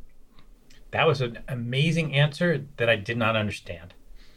So to, it was passionate and and shots fired. But I but I don't know. I just didn't. No, I'm not trying to criticize it. I think I'm. I, I don't think I'm getting it. So you mentioned disaggregation. Mm-hmm. So what's that?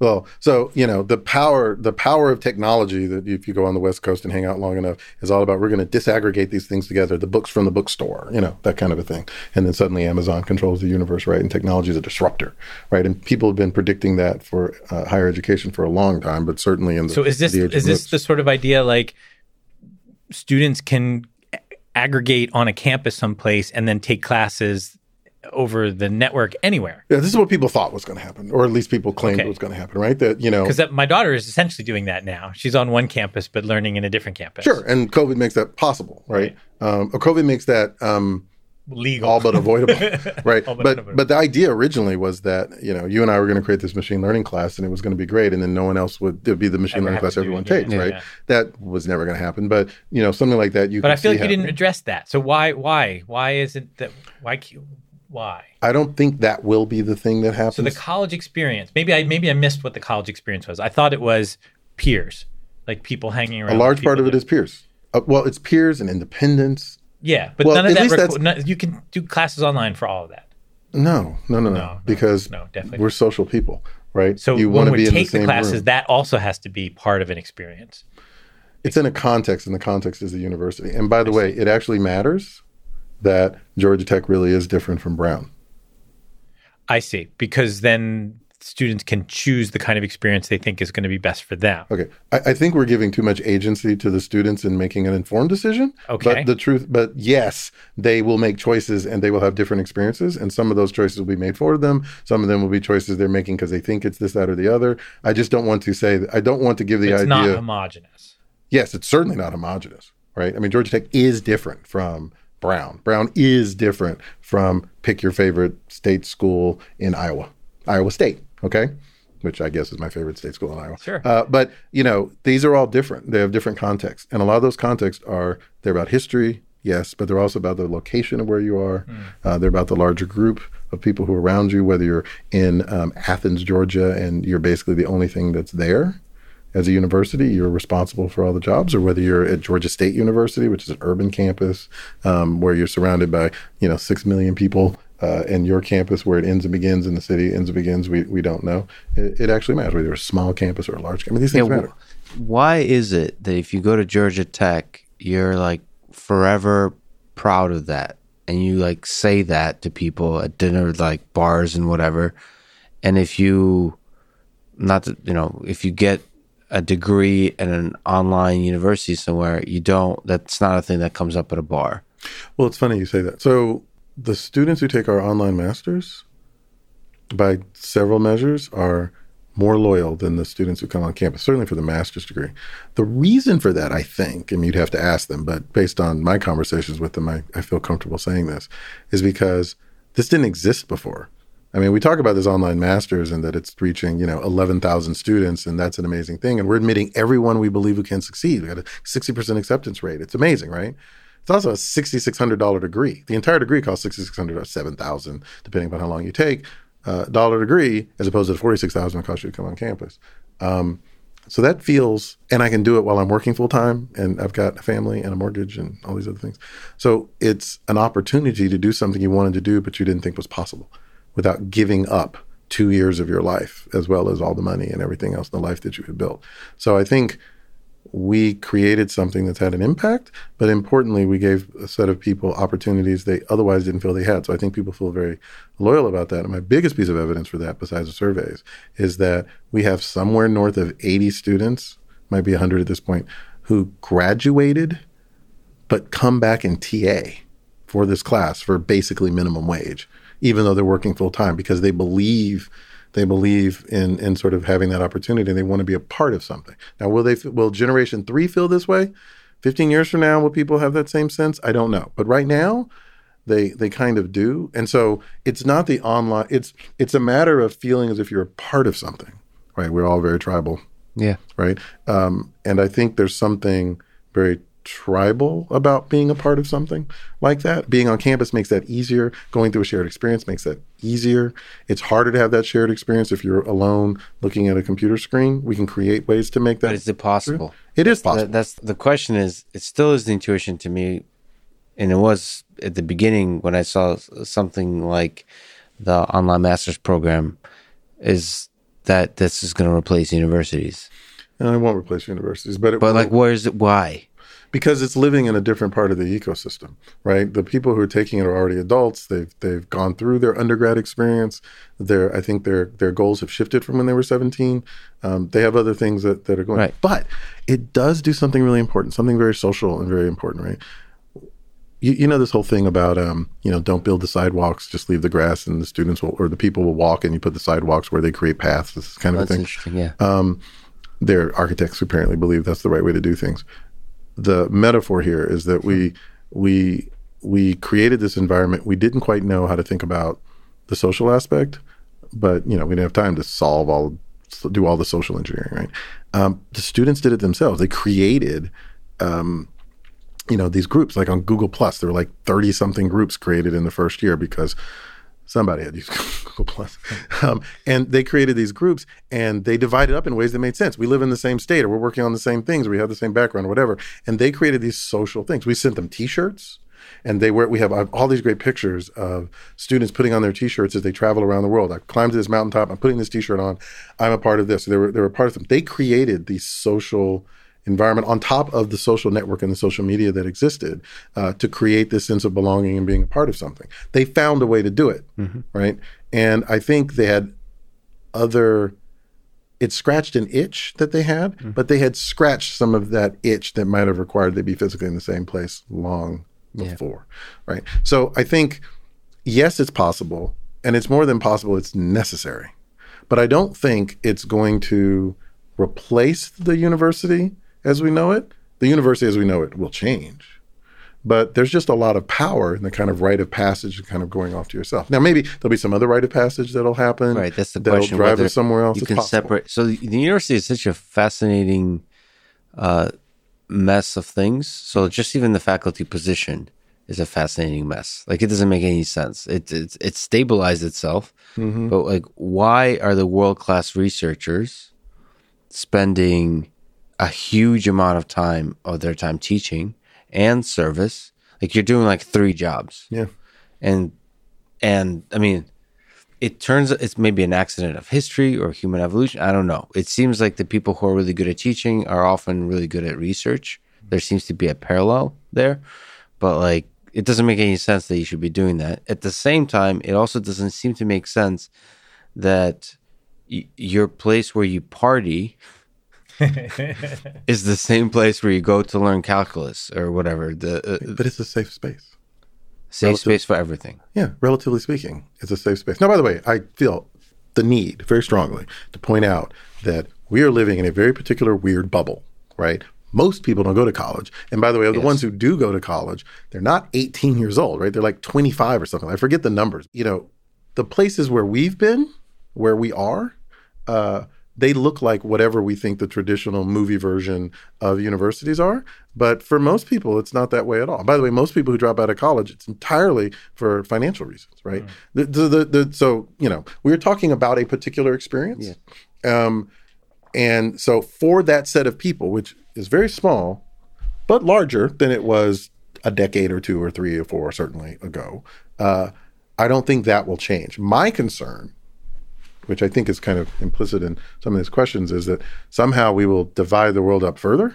Mm uh, into the people who get to have this experience and get to have the network and they sort of benefit from it, and everyone else, while increasingly requiring that they have more and more credentials in order to get a job uh, as a barista, right? You got to have a master's degree in order to, to work at Starbucks. Um, and we're going to force people to do these things, but they're not going to get to have that experience. And there'll be a small group of people who do who will continue to, you know, positive feedback loop, et cetera, et cetera, et cetera. I worry a lot about that, which is why for me, um, and by the way, here's an answer to your question about faculty, which is why to me that you have to focus on access and the mission. I think the reason, whether it's good, bad, or strange, I mean, I agree it's strange, but I think it's useful to have the faculty member, particularly at large R1 universities where we've all had experiences, uh, that um, you tie what they get to do and with the fundamental mission of the university mm. and let the mission drive. What I hear when I talk to faculty is they love their PhD students because they're creating, they're reproducing basically, right? And it lets them do their research and yeah. multiply. But they understand that the mission is the undergrads. And so they will do it without complaint mostly because it's a part of the mission and why they're here. And they have experiences with it themselves. And that it was important to get them get them where they were going. The people who tend to get squeezed in that, by the way, are the, the master students, right? Who are neither the PhDs who are like us nor the undergrads. We we have already bought into the idea that we we have to teach, though that's increasingly changing. Anyway, I, I think tying that mission in really matters, and it gives you a way to unify people around making it an actual higher calling. Education feels like more of a higher calling to me than than even research. Because education, you cannot treat it as a hobby if you're going to do it well. But but that's the that's the pushback on this whole system is that you should education be a full time job, right? And like it, almost like research is a distraction from that. But, yes, although I think most of our colleagues, many of our colleagues would say that research is the job and education is the distraction. Right, but that's the beautiful dance. It seems to be that that tension in itself is seems to work, seems to bring out the best in uh, in the faculty or like the I, ones I I've done. So. But I will point out two things. One thing I'm going to point out. The other thing I want Michael to point out because I think Michael is much closer to the to the to sort of the the ideal professor in some sense than I am. well, he uh, you're the dean. platonic sense yeah. of a professor. Yeah, I don't, I don't know what he meant by that, but he's he is a dean, so he has a different experience. I'm giving him I'm giving him time to think of the profound thing he's going to say. That's good. But let me let me point this out, which is that we have lecturers in the College of Computing where I am uh, there's 10 or 12 of them, depending on how you count, as opposed to the 90 or so tenure track faculty. Those 10 lecturers who only teach, well, they don't only teach, they also do service. They, some of them do research as well, but primarily they teach. They teach 50%, over 50% of our credit hours. And we teach everybody, wow. right? So they're doing not just, they're doing more than eight times the work of the tenure track faculty um, by just if more closer to nine or 10 and that's including our grad courses, right? So they're doing this, they're teaching more, they're touching more more than anyone, and they're beloved for it. I mean, so we recently had a survey. We, you do these alumni. Everyone does these alumni surveys. You hire someone from the outside to do whatever. And and I was really struck by something. You saw all these really cool numbers. I'm, I'm not going to talk about it because you know it's all internal, confidential stuff. But one thing I will talk about is there was a single question we asked our alum, and these are people who graduated, you know, born in the 30s and 40s, all the way up to people who graduated last week, right? Um, well, last yeah, semester. Okay, good. Um, time yeah, flies. Yeah, time flies. Uh, and there was the question: Name this a single person who had a strong positive impact on you, something like that. I and, think it was special impact. Yeah, special impact on you. And then so they got all the answers from people, and they created a word cloud. Those clear word cloud created by people who don't do word clouds for a living because they had one person whose name like appeared like nine Seven, different yeah. times, like Philip, Phil, Doctor Phil, you know, but whatever. Yeah. But they got all this, and I looked at it and I noticed something really cool. The five people from the College of Computing I recognized were in that cloud. And um, four of them were lecturers, the people who teach. Two of them, relatively modern, both were chairs of our division of computing instruction. One just one retired, one is going to retire soon, and the other two were lecturers I remembered from the 1980s. Um, two of those four just actually. By the way, have, the fifth person was Charles. That's not important. The thing is, I, I don't nice. tell people that, but the Two of those people are well teaching done. awards are named after. Thank you, Michael. Two of those are, are teaching awards are named after, right? Yeah.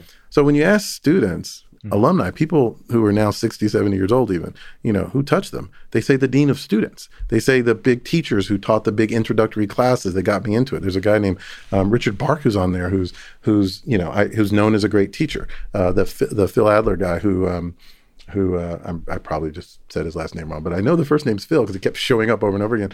Uh, famous Adler is what it said. Okay, good. So but, Phil, they, but different people spelled it differently, so he appeared multiple times. Right. So he was a uh, clearly he was a professor in um, the business school. Hmm. Um, but when you read about him, I, I went to read about him because I was curious who he was. You know, it's all about his teaching and the students that he hmm. touched. Right. So whatever it is that we're doing and we think we're doing that's important or why we think the universities function, the people who go through it yeah they remember the people who were kind to them, the people who taught them something, and they do remember it. They remember it later. I think that's important. That's what the mission matters. Yeah. Not to completely lose track of the fundamental problem of how do we replace uh, the the party aspect of universities. That's mm-hmm. right. Uh, before we go to the what makes the platonic professor, do you uh, do you think it, like what in your sense is the role of MOOCs in this whole picture during COVID? Like, are we should we desperately be uh, clamoring to get back on campus, or is this a stable place to be for a little while?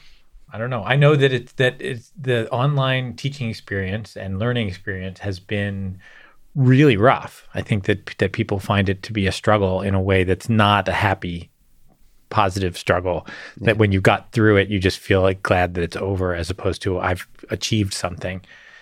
So, you know, I worry about that. But, um, you know, I worry about just even before this happened, I worry about lecture teaching as how, how well is that actually really working as far as a, a way to do education, as a way to, to inspire people. I mean, all the data that I'm aware of seems to indicate, and this kind of fits, I think, with Charles's story, is that people respond to connection, right? They actually feel if they're if they feel connected to the person teaching the class, they're more likely to go along with it. They're more they're more able to retain information. They're more motivated to be involved in the class in some way, and and that really matters. It, people. You mean to the human themselves? Yeah. So, but can't you do that actually perhaps more effectively uh, online? Like you mentioned, science communication. So I, I literally, I think learned linear algebra from Gilbert Strang by watching MIT Open Courseware when I was Mm-hmm. in direct. Like, and he was a personality. He was a bit like a you know tiny in in this tiny little world of math. He's a bit of a rock star, right? So you kind of look up to that uh, to that person. Can't that replace the in person uh, education? it can help. I will point out something. I can't share the numbers, but the we have surveyed our students, and even though they have feelings about what I would interpret as connection, I like that word, um, in the different modes of classrooms, there's no difference between how they how well they think they're learning. For them, the thing that makes them unhappy is the situation they're in, and I think the last lack of connection. It's not whether they're learning anything. They seem to think they're learning something anyway right? And in fact, they seem to think they're learning it equally well, uh, presumably because the faculty are putting in, or the instructors, more generally speaking, are putting in uh, the energy and effort to try to make certain that they're what they've curated can be expressed to them in a useful way. Hmm. But the connection is missing. And so there's huge differences in what they prefer. And as far as I can tell, what they prefer is more connection, not less. That connection just doesn't have to be physically in a classroom. I mean, look, I t- used to teach 348 students in my machine learning class on campus. Do you know why? 'Cause that was the biggest classroom on campus. They're, they're sitting in a theater. They're sitting in theater seats. I'm literally on a stage looking down on them and talking to them, right? There, there's no, I mean, we're not sitting down having a one-on-one conversation, reading each other's body language, trying to communicate and going. We're not doing any of that. So you know, if you're on the, if you're past the third row, it might as well be online anyway. Is the kind of thing that people have said. Daphne has actually said some version of this um, that online starts on the third row or something like that. And I, and I think Wow. that's that's not. Yeah, I, I like it. I think it captures something important. But people still came, by the way. They even the people who had access to our material would still come to class. I mean, there's a certain element about looking to the person next to you. Yeah. It's just right. like their presence there, their their boredom, and like when the parts are boring, and their excitement when the parts are exciting, like and sharing in that like unspoken kind of uh, yeah communication. Like in part, the connection is with the other people in the room. Watching the watching the circus on TV alone is not really. Have you ever been to a movie theater and been the only one there at a comedy? It's not as funny as when you're in a room full of people all laughing. Well, you need maybe you need just another person. It's like as opposed to many. Maybe maybe there's some kind of Well, there's different kinds of connection, right? And there's different kinds of comedy. well, in the sense as we're that learning today. I wasn't sure if that was going to land, but um, just the idea that that different jokes. I, I've I've now done a little bit of stand up, and so different jokes work in different size crowds too. No, it's right? true. Yeah. Where sometimes if you know if it's a big enough crowd, then even a really subtle joke can take root someplace, and then that cues other people, and it kind of there's a whole statistics of I did this terrible thing to my brother. So when I was really young, I decided that my brother was only laughing at sitcoms when I laughed. Like he was taking cues from me. So I like purposely didn't laugh just to see if I was and did right. you laugh at non funny things? Yes. You really want to do both sides. I did both sides. And uh and at the end of it I told him what I did. Oh, that's he was so very upset about this. Yeah. And from that day on, He's he lost his sense of humor. no, no, no, no. Well, yes, but from that day on he he he laughed on his own. He stopped taking cues from me. I see. So I want to say that, you know, it was a good thing that I did. But it Yes, was, yes, you, it was saved mostly that mean. man's life. Yes, but it was mostly mean. But it's true, though. It's true, right? That that people. I, I think you're right. But okay, so that where does that get us? That gets us the idea that I mean, certainly movie theaters are a thing, right? Where people like to be watching together, even though the people on the screen can't aren't really co-present with the people in the audience. The audience is co-present with themselves. By the way, on that point, it's it's an open question that's being raised by this whether movies will no longer be a thing because Netflix's uh, audience is growing. So that's it's a it's a very parallel question for education. Will movie Yeah. theaters still be a thing Right. in 2021? No, but I think I think the argument is that there is a feeling of being in the crowd that isn't replicated by being at home watching it, and that there's value in that. And then I think just But, but, it scales better online. but, I feel like we're having a conversation about whether concerts will still exist after the invention of the record or the CD or wherever mm. it is, right? They won't. That you're right. Concerts are dead. Um, it, Well, okay. Before I think the joke is only funny if, if you say it before now. right. Yeah, fix that's it- true. we'll fix it like three post. years ago, We'll it's like, well, no, obviously, I'll wait are to still publish this thing. until we have a vaccine. no, fi- fi- you know, we'll fix it in post. But I I think the the important thing Fix is the virus post. concerts changed, right?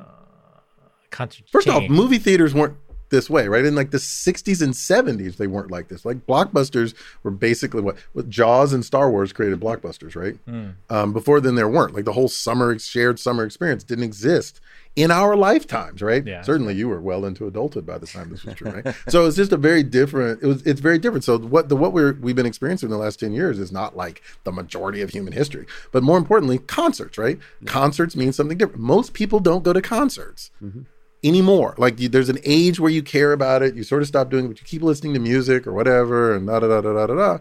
So I think that's a painful way of saying Yeah. that um, it will change.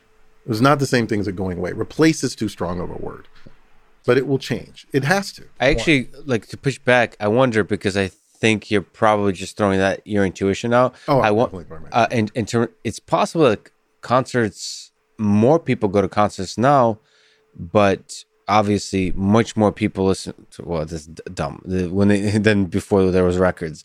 Uh, it's it's possible to argue that uh, if you look at the data, uh, that it just expanded the pie of what music listening means. So it's possible that like universities grow in this in the parallel, or the theaters grow, but also more people get to watch movies, more people get to Yeah. well, uh, like be educated. Yeah, So- I, I hope that Yeah, and to the extent that we can grow the pie and have education be not just something you do for four years when you're done with your other education, um, but it be a more lifelong thing, that would have tremendous benefits, especially as the the economy and the world change rapidly. Like people need opportunities to stay abreast of these changes, and so I don't know. I could, I could. Uh, it's all part of the the ecosystem. it's all to the good. I mean, I, you know, I, I'm not going to have an argument about whether we we lost fidelity when we went from laserdisc to DVDs or record players to CDs.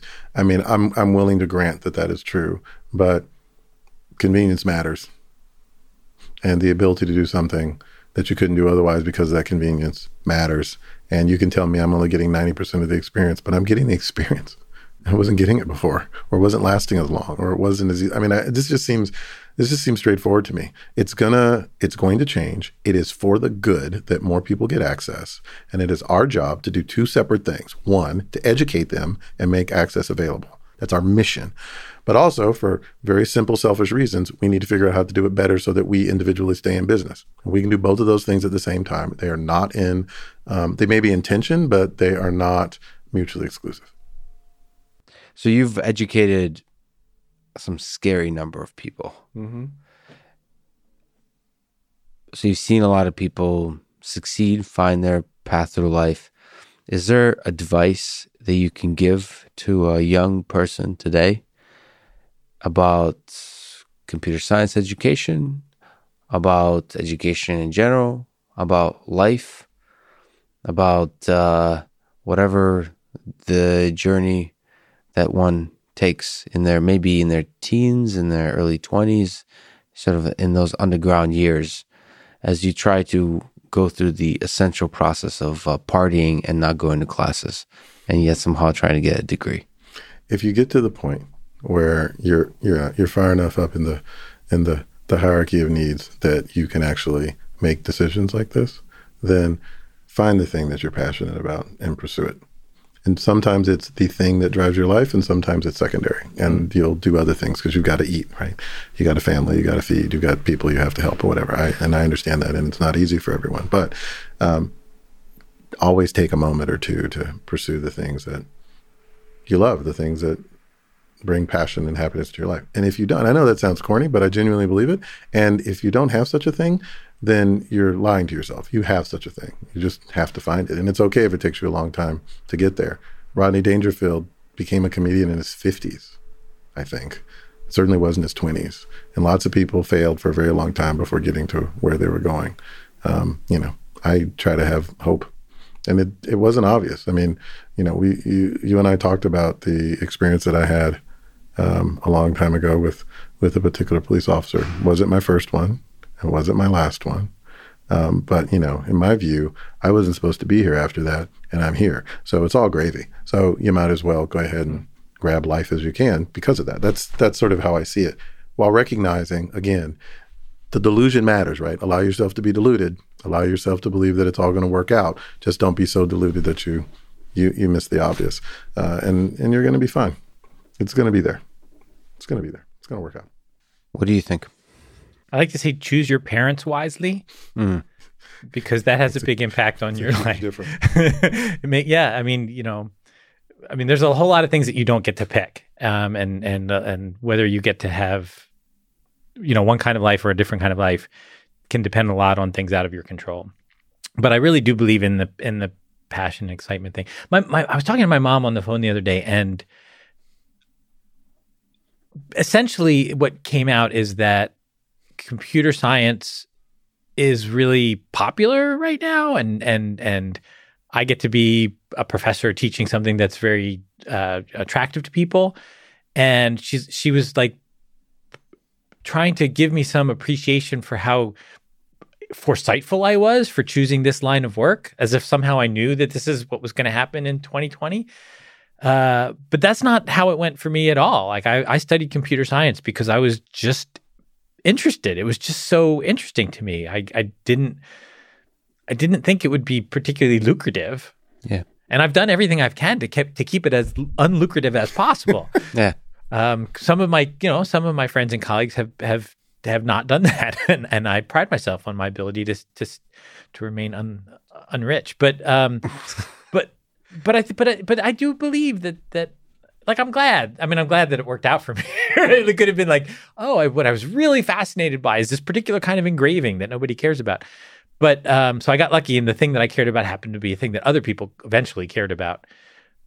But I don't think I would have had a fun time choosing anything else. Like this was the thing that kept me interested and engaged. Well, one thing that people tell me, especially around the early undergraduate, and the internet is part of the problem here, is they say they're passionate about so many things. Mm. How do I choose a thing? Which is a harder thing for me know, to know what to do with. Is there Is any? it? I mean, don't you know? Which I mean, you know, look. a long time ago, I walked down a hallway and I took a left turn. Yeah. I could have taken a right turn, and my world could be better or it could be worse. I have no idea. I have no way of knowing. Is there anything about this particular hallway that's relevant, or you just in general choices? Yeah, you were on the left. It sounds like you regret not taking the right Oh turn. no, not at all. It does seem- Well, you brought it up. Well, because there was a turn, a turn there. On the left was Michael Littman's office, right? I mean, these sorts of things happen, right? Yes. But here's the On thing: On the right, by the way, there was just a blank wall. it it wasn't a huge choice. It would have really hurt. He tried first. No, but it's it's it's true, right? That you know, I, I I think about Ron Brachman, right? I, I I went, I took a trip I wasn't supposed to take, and I ended up talking to to to um, Ron about this, and I ended up going down this entire path uh, that allowed me to, I think, get tenure. Uh, but by the way, I decided to say yes to something that didn't make any sense, and I went down this educational path. But it would have been, you know, who knows, right? Maybe if I hadn't done that, I would be a billionaire right now. I'd be Elon Musk. My life could be so much better. My life could also be so much worse. You know, you just got to feel that sometimes you have decisions you're going to make. You cannot know what's going to do. You should think about it, right? Mm-hmm. Some things are clearly smarter than other things. You got to play the odds a little bit. But in the end, if you've got multiple choices, there are lots of things you think you might love. Go with the thing that you actually love, the thing that jumps out at you, and sort of pursue it for a little while. The worst thing that'll happen is you took a left turn instead of a right turn, and you ended up merely happy. Beautiful. so so accepting, so taking the step and just accepting, accepting that that don't like question, que- I like to question the think that choice. life is long, and there's time to actually pursue. Every once in a while, uh, you you have to uh, put on a leather suit and make a thriller video. Every once in a while. If Every I once in a while, I ever he get has the to put on a again, leather suit. I'm, I'm doing it. yeah. Uh, I was told that you actually danced, but that part was edited out. I, I don't dance. there, there was a thing where we we did do the uh, Yeah. Yeah. the zombie thing. Yeah. we did do the zombie. thing. Yeah. Yeah. But- that wasn't edited out. It, It was. just wasn't It wa- put into the final thing. I'm, I'm quite happy, but there was a reason for that too, right? Like I wasn't wearing something right. There was a reason for that. I can't remember what it was. No leather suit. Is that what it was? I can't remember. Anyway, the right thing happened. exactly. You took the left turn and the ended left up, turn the right ended thing up being happened. the right thing. So a lot of people ask me that are a little bit tangential to the programming, the computing world, and they're interested to learn programming, like all kinds of disciplines that are outside of the particular discipline of computer science. What advice do you have for people that want to learn how to program or want to either taste this little skill set or discipline or try to see if it can be used somehow in, in their own life? What stage of life are they in? Uh, it feels well, one of the magic things about the internet of the people that write me is I don't know. Because my answer is different for, for, for my daughter is taking AP computer science right now. Hi, Johnny. Um, she's uh, she's amazing and doing amazing things, and my son's beginning to get interested, and I'll be really curious where where he takes it. I think he's his mind actually works very well for this sort of thing, and she's doing great. But one of the things I have to tell her all the time is she points, well, I want to make a rhythm game. So I want to go for two weeks and then build a rhythm game. Show me how to build a rhythm game, and start small learn the building blocks and how. Take the time, have patience. Eventually, you'll build a rhythm game. I was in grad school when I suddenly woke up one day over the Royal East, um, and I thought, wait a minute, I'm a computer scientist. I should be able to write Pac-Man in an afternoon, and I did. Not with great graphics. It was actually a very cool game. I had to figure out how the ghost moved and everything, and I did it in an afternoon in Pascal on an old Apple II GS. Um, Nice. but if I had started out trying to build Pac Man, I think it probably would have ended very poorly for me. Luckily, back then, there weren't, you know, these magical devices we call phones and software everywhere to give me this illusion that I could create something by myself from the basics inside of a, a weekend like that. I mean, that was a cul- culmination of years and years and years, right? Before I decided, oh, I should be able to write this, and, and I could. So, you know, my advice if you're early on is, you know, you've got the internet. There are lots of people there to give you the information. Find someone who cares about this. Remember, they've been doing it for a very long time. Take it slow, learn the little pieces, get excited about it, and then keep the big project you want to build in mind. You'll get there soon enough because, as a wise man once said, life is long. Sometimes it doesn't seem that long, but it is long, and you'll have enough time to to build it all out. It all the information is out there, but start small. You know, generate Fibonacci numbers. That's not exciting, but it'll What get you the programming basics you language? Well, there's only one programming language. It's Lisp.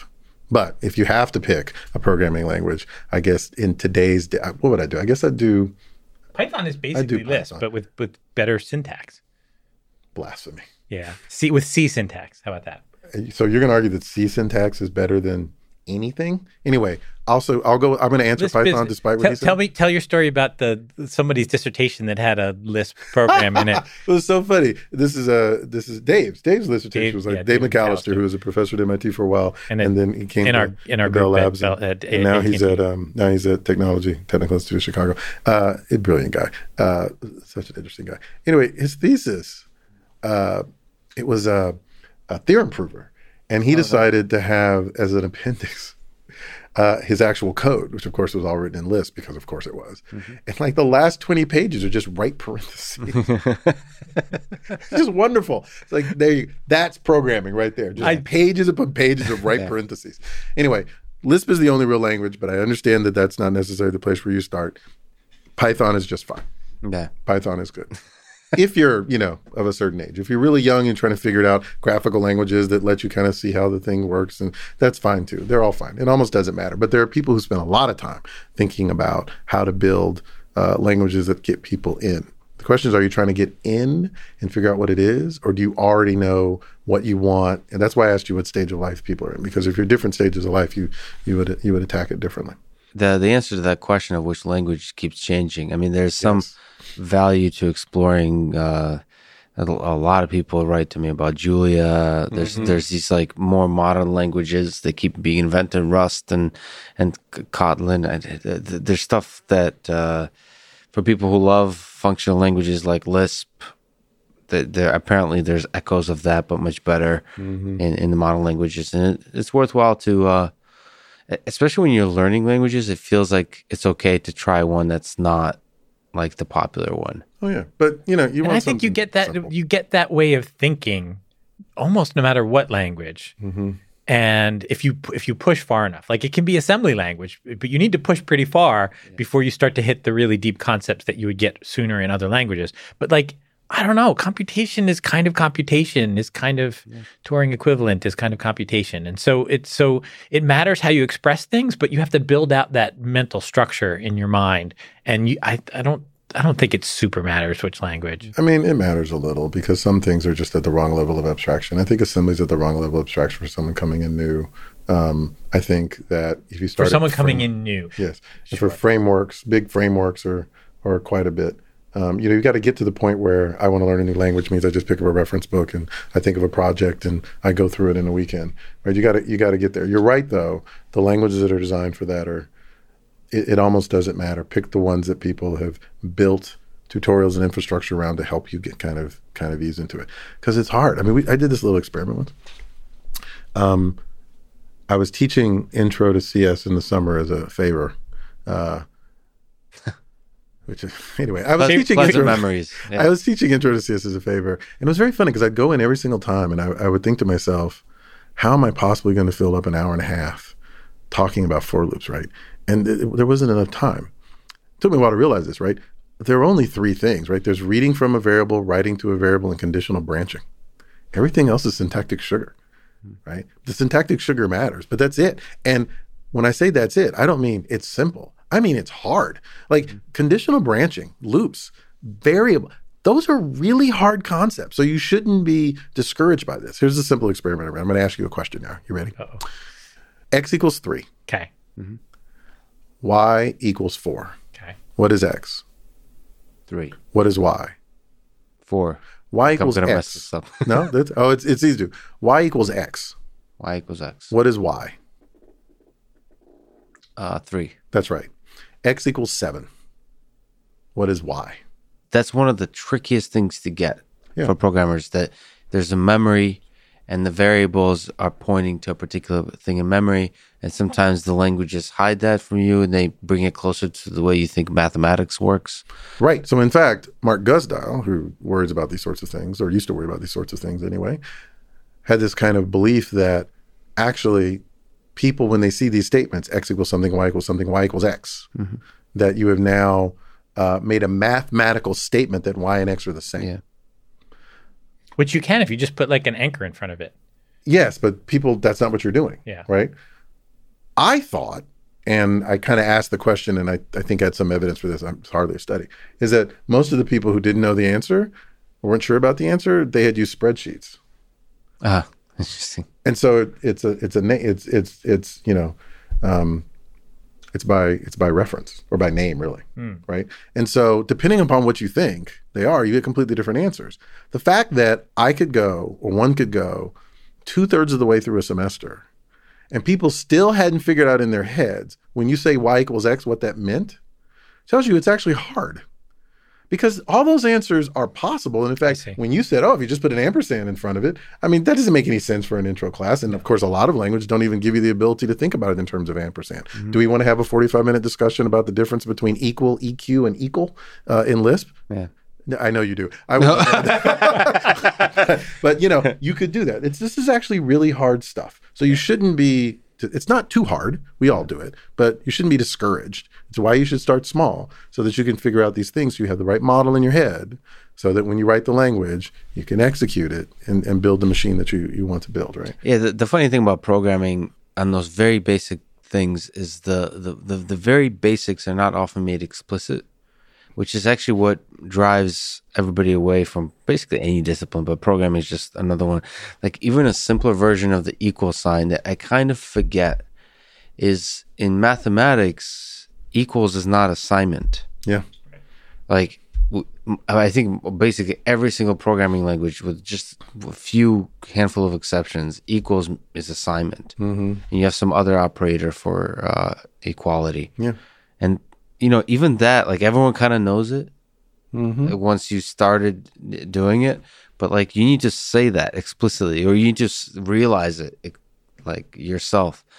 Uh, otherwise, you you might be stuck for you said like half a semester. You could be stuck for mm. quite a long time, and I think also part of the programming is being okay in that state of confusion for a while. It's the it's to the debugging point. It's like I just wrote two lines of code. Why doesn't this work? And staring at that for like hours. Mm-hmm. and trying to figure out and then every once in a while you just have to restart your computer and everything works again and then and then you just kind of stare in- into the void with the tear slowly rolling down your eye By the way, the fact that they didn't get this actually had no impact on. I mean, they were still able to do their assignments. Right. Because it turns out their misunderstanding wasn't being revealed to them yes by the problem sets we were it's pretty Giving them. profound actually yeah I wrote a um, uh, a program a long time ago, actually for my master's thesis, and uh, in I think, or C, I guess it was C, and it was uh, all memory management and terrible, um, and it wouldn't work for a while, and it was some kind of. It was clear to me that it was overwriting memory, and I just couldn't. I was like, look, I, I got a paper deadline time for this, so I basically declared a variable at the front in the main that was like 400k, just an array, and it worked because wherever I was scribbling over memory, it would scribble into that space and it didn't matter. And so I never figured out what the bug was, but I did create something to sort of deal with it. to work around it. And it, you know, that's crazy. That's crazy. It was okay because that's what I wanted. But I knew enough about memory manage to go, you know, management to go, you know, I'm just going to create an empty array here and hope that that deals with the scribbling memory problem.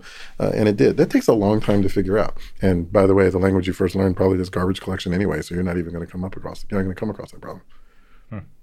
So we talked about the the Minsky idea of hating everything you do and hating yourself.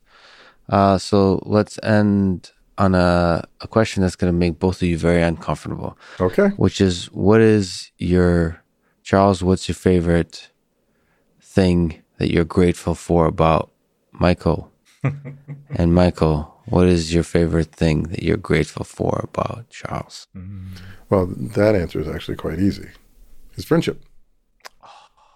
He stole the easy answer. I did. Yeah, I No, can tell you what I hate about Charles. He steals my good answers. The thing I like most about Charles, he sees the world in it in a similar enough but different way that I. It's sort of like having another life. It's sort of like I get to experience things that I wouldn't otherwise get to experience because I would not naturally gravitate to them that way. And so he just he just shows me a whole other world. It's awesome. Yeah. The the inner product is not zero for sure. It's not quite one. 0.7 maybe. Just enough that you can learn.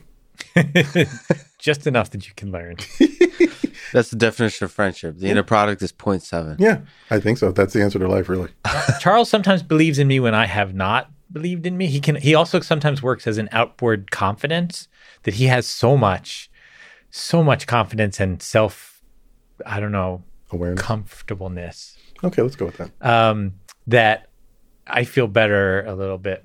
If he if he thinks I'm okay, then maybe I'm not as bad as I think I am. At the end of the day, luck favors the Charles. it's a huge honor to talk with you.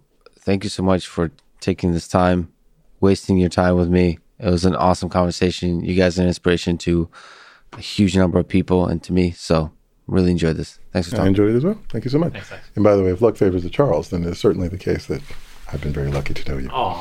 I'm going to edit that part out. Thanks for listening to this conversation with Charles Isbell and Michael Littman.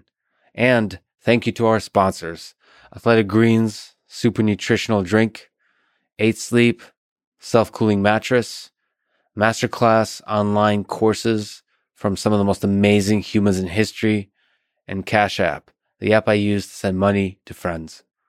Please check out the sponsors in the description to get a discount and to support this podcast. If you enjoy this thing, subscribe on YouTube, review it with five stars on Apple Podcast, follow on Spotify, support it on Patreon, or connect with me on Twitter at Lex Fridman. And now, let me leave you with some words from Desmond Tutu. Don't raise your voice. Improve your argument. Thank you for listening and hope to see you next time.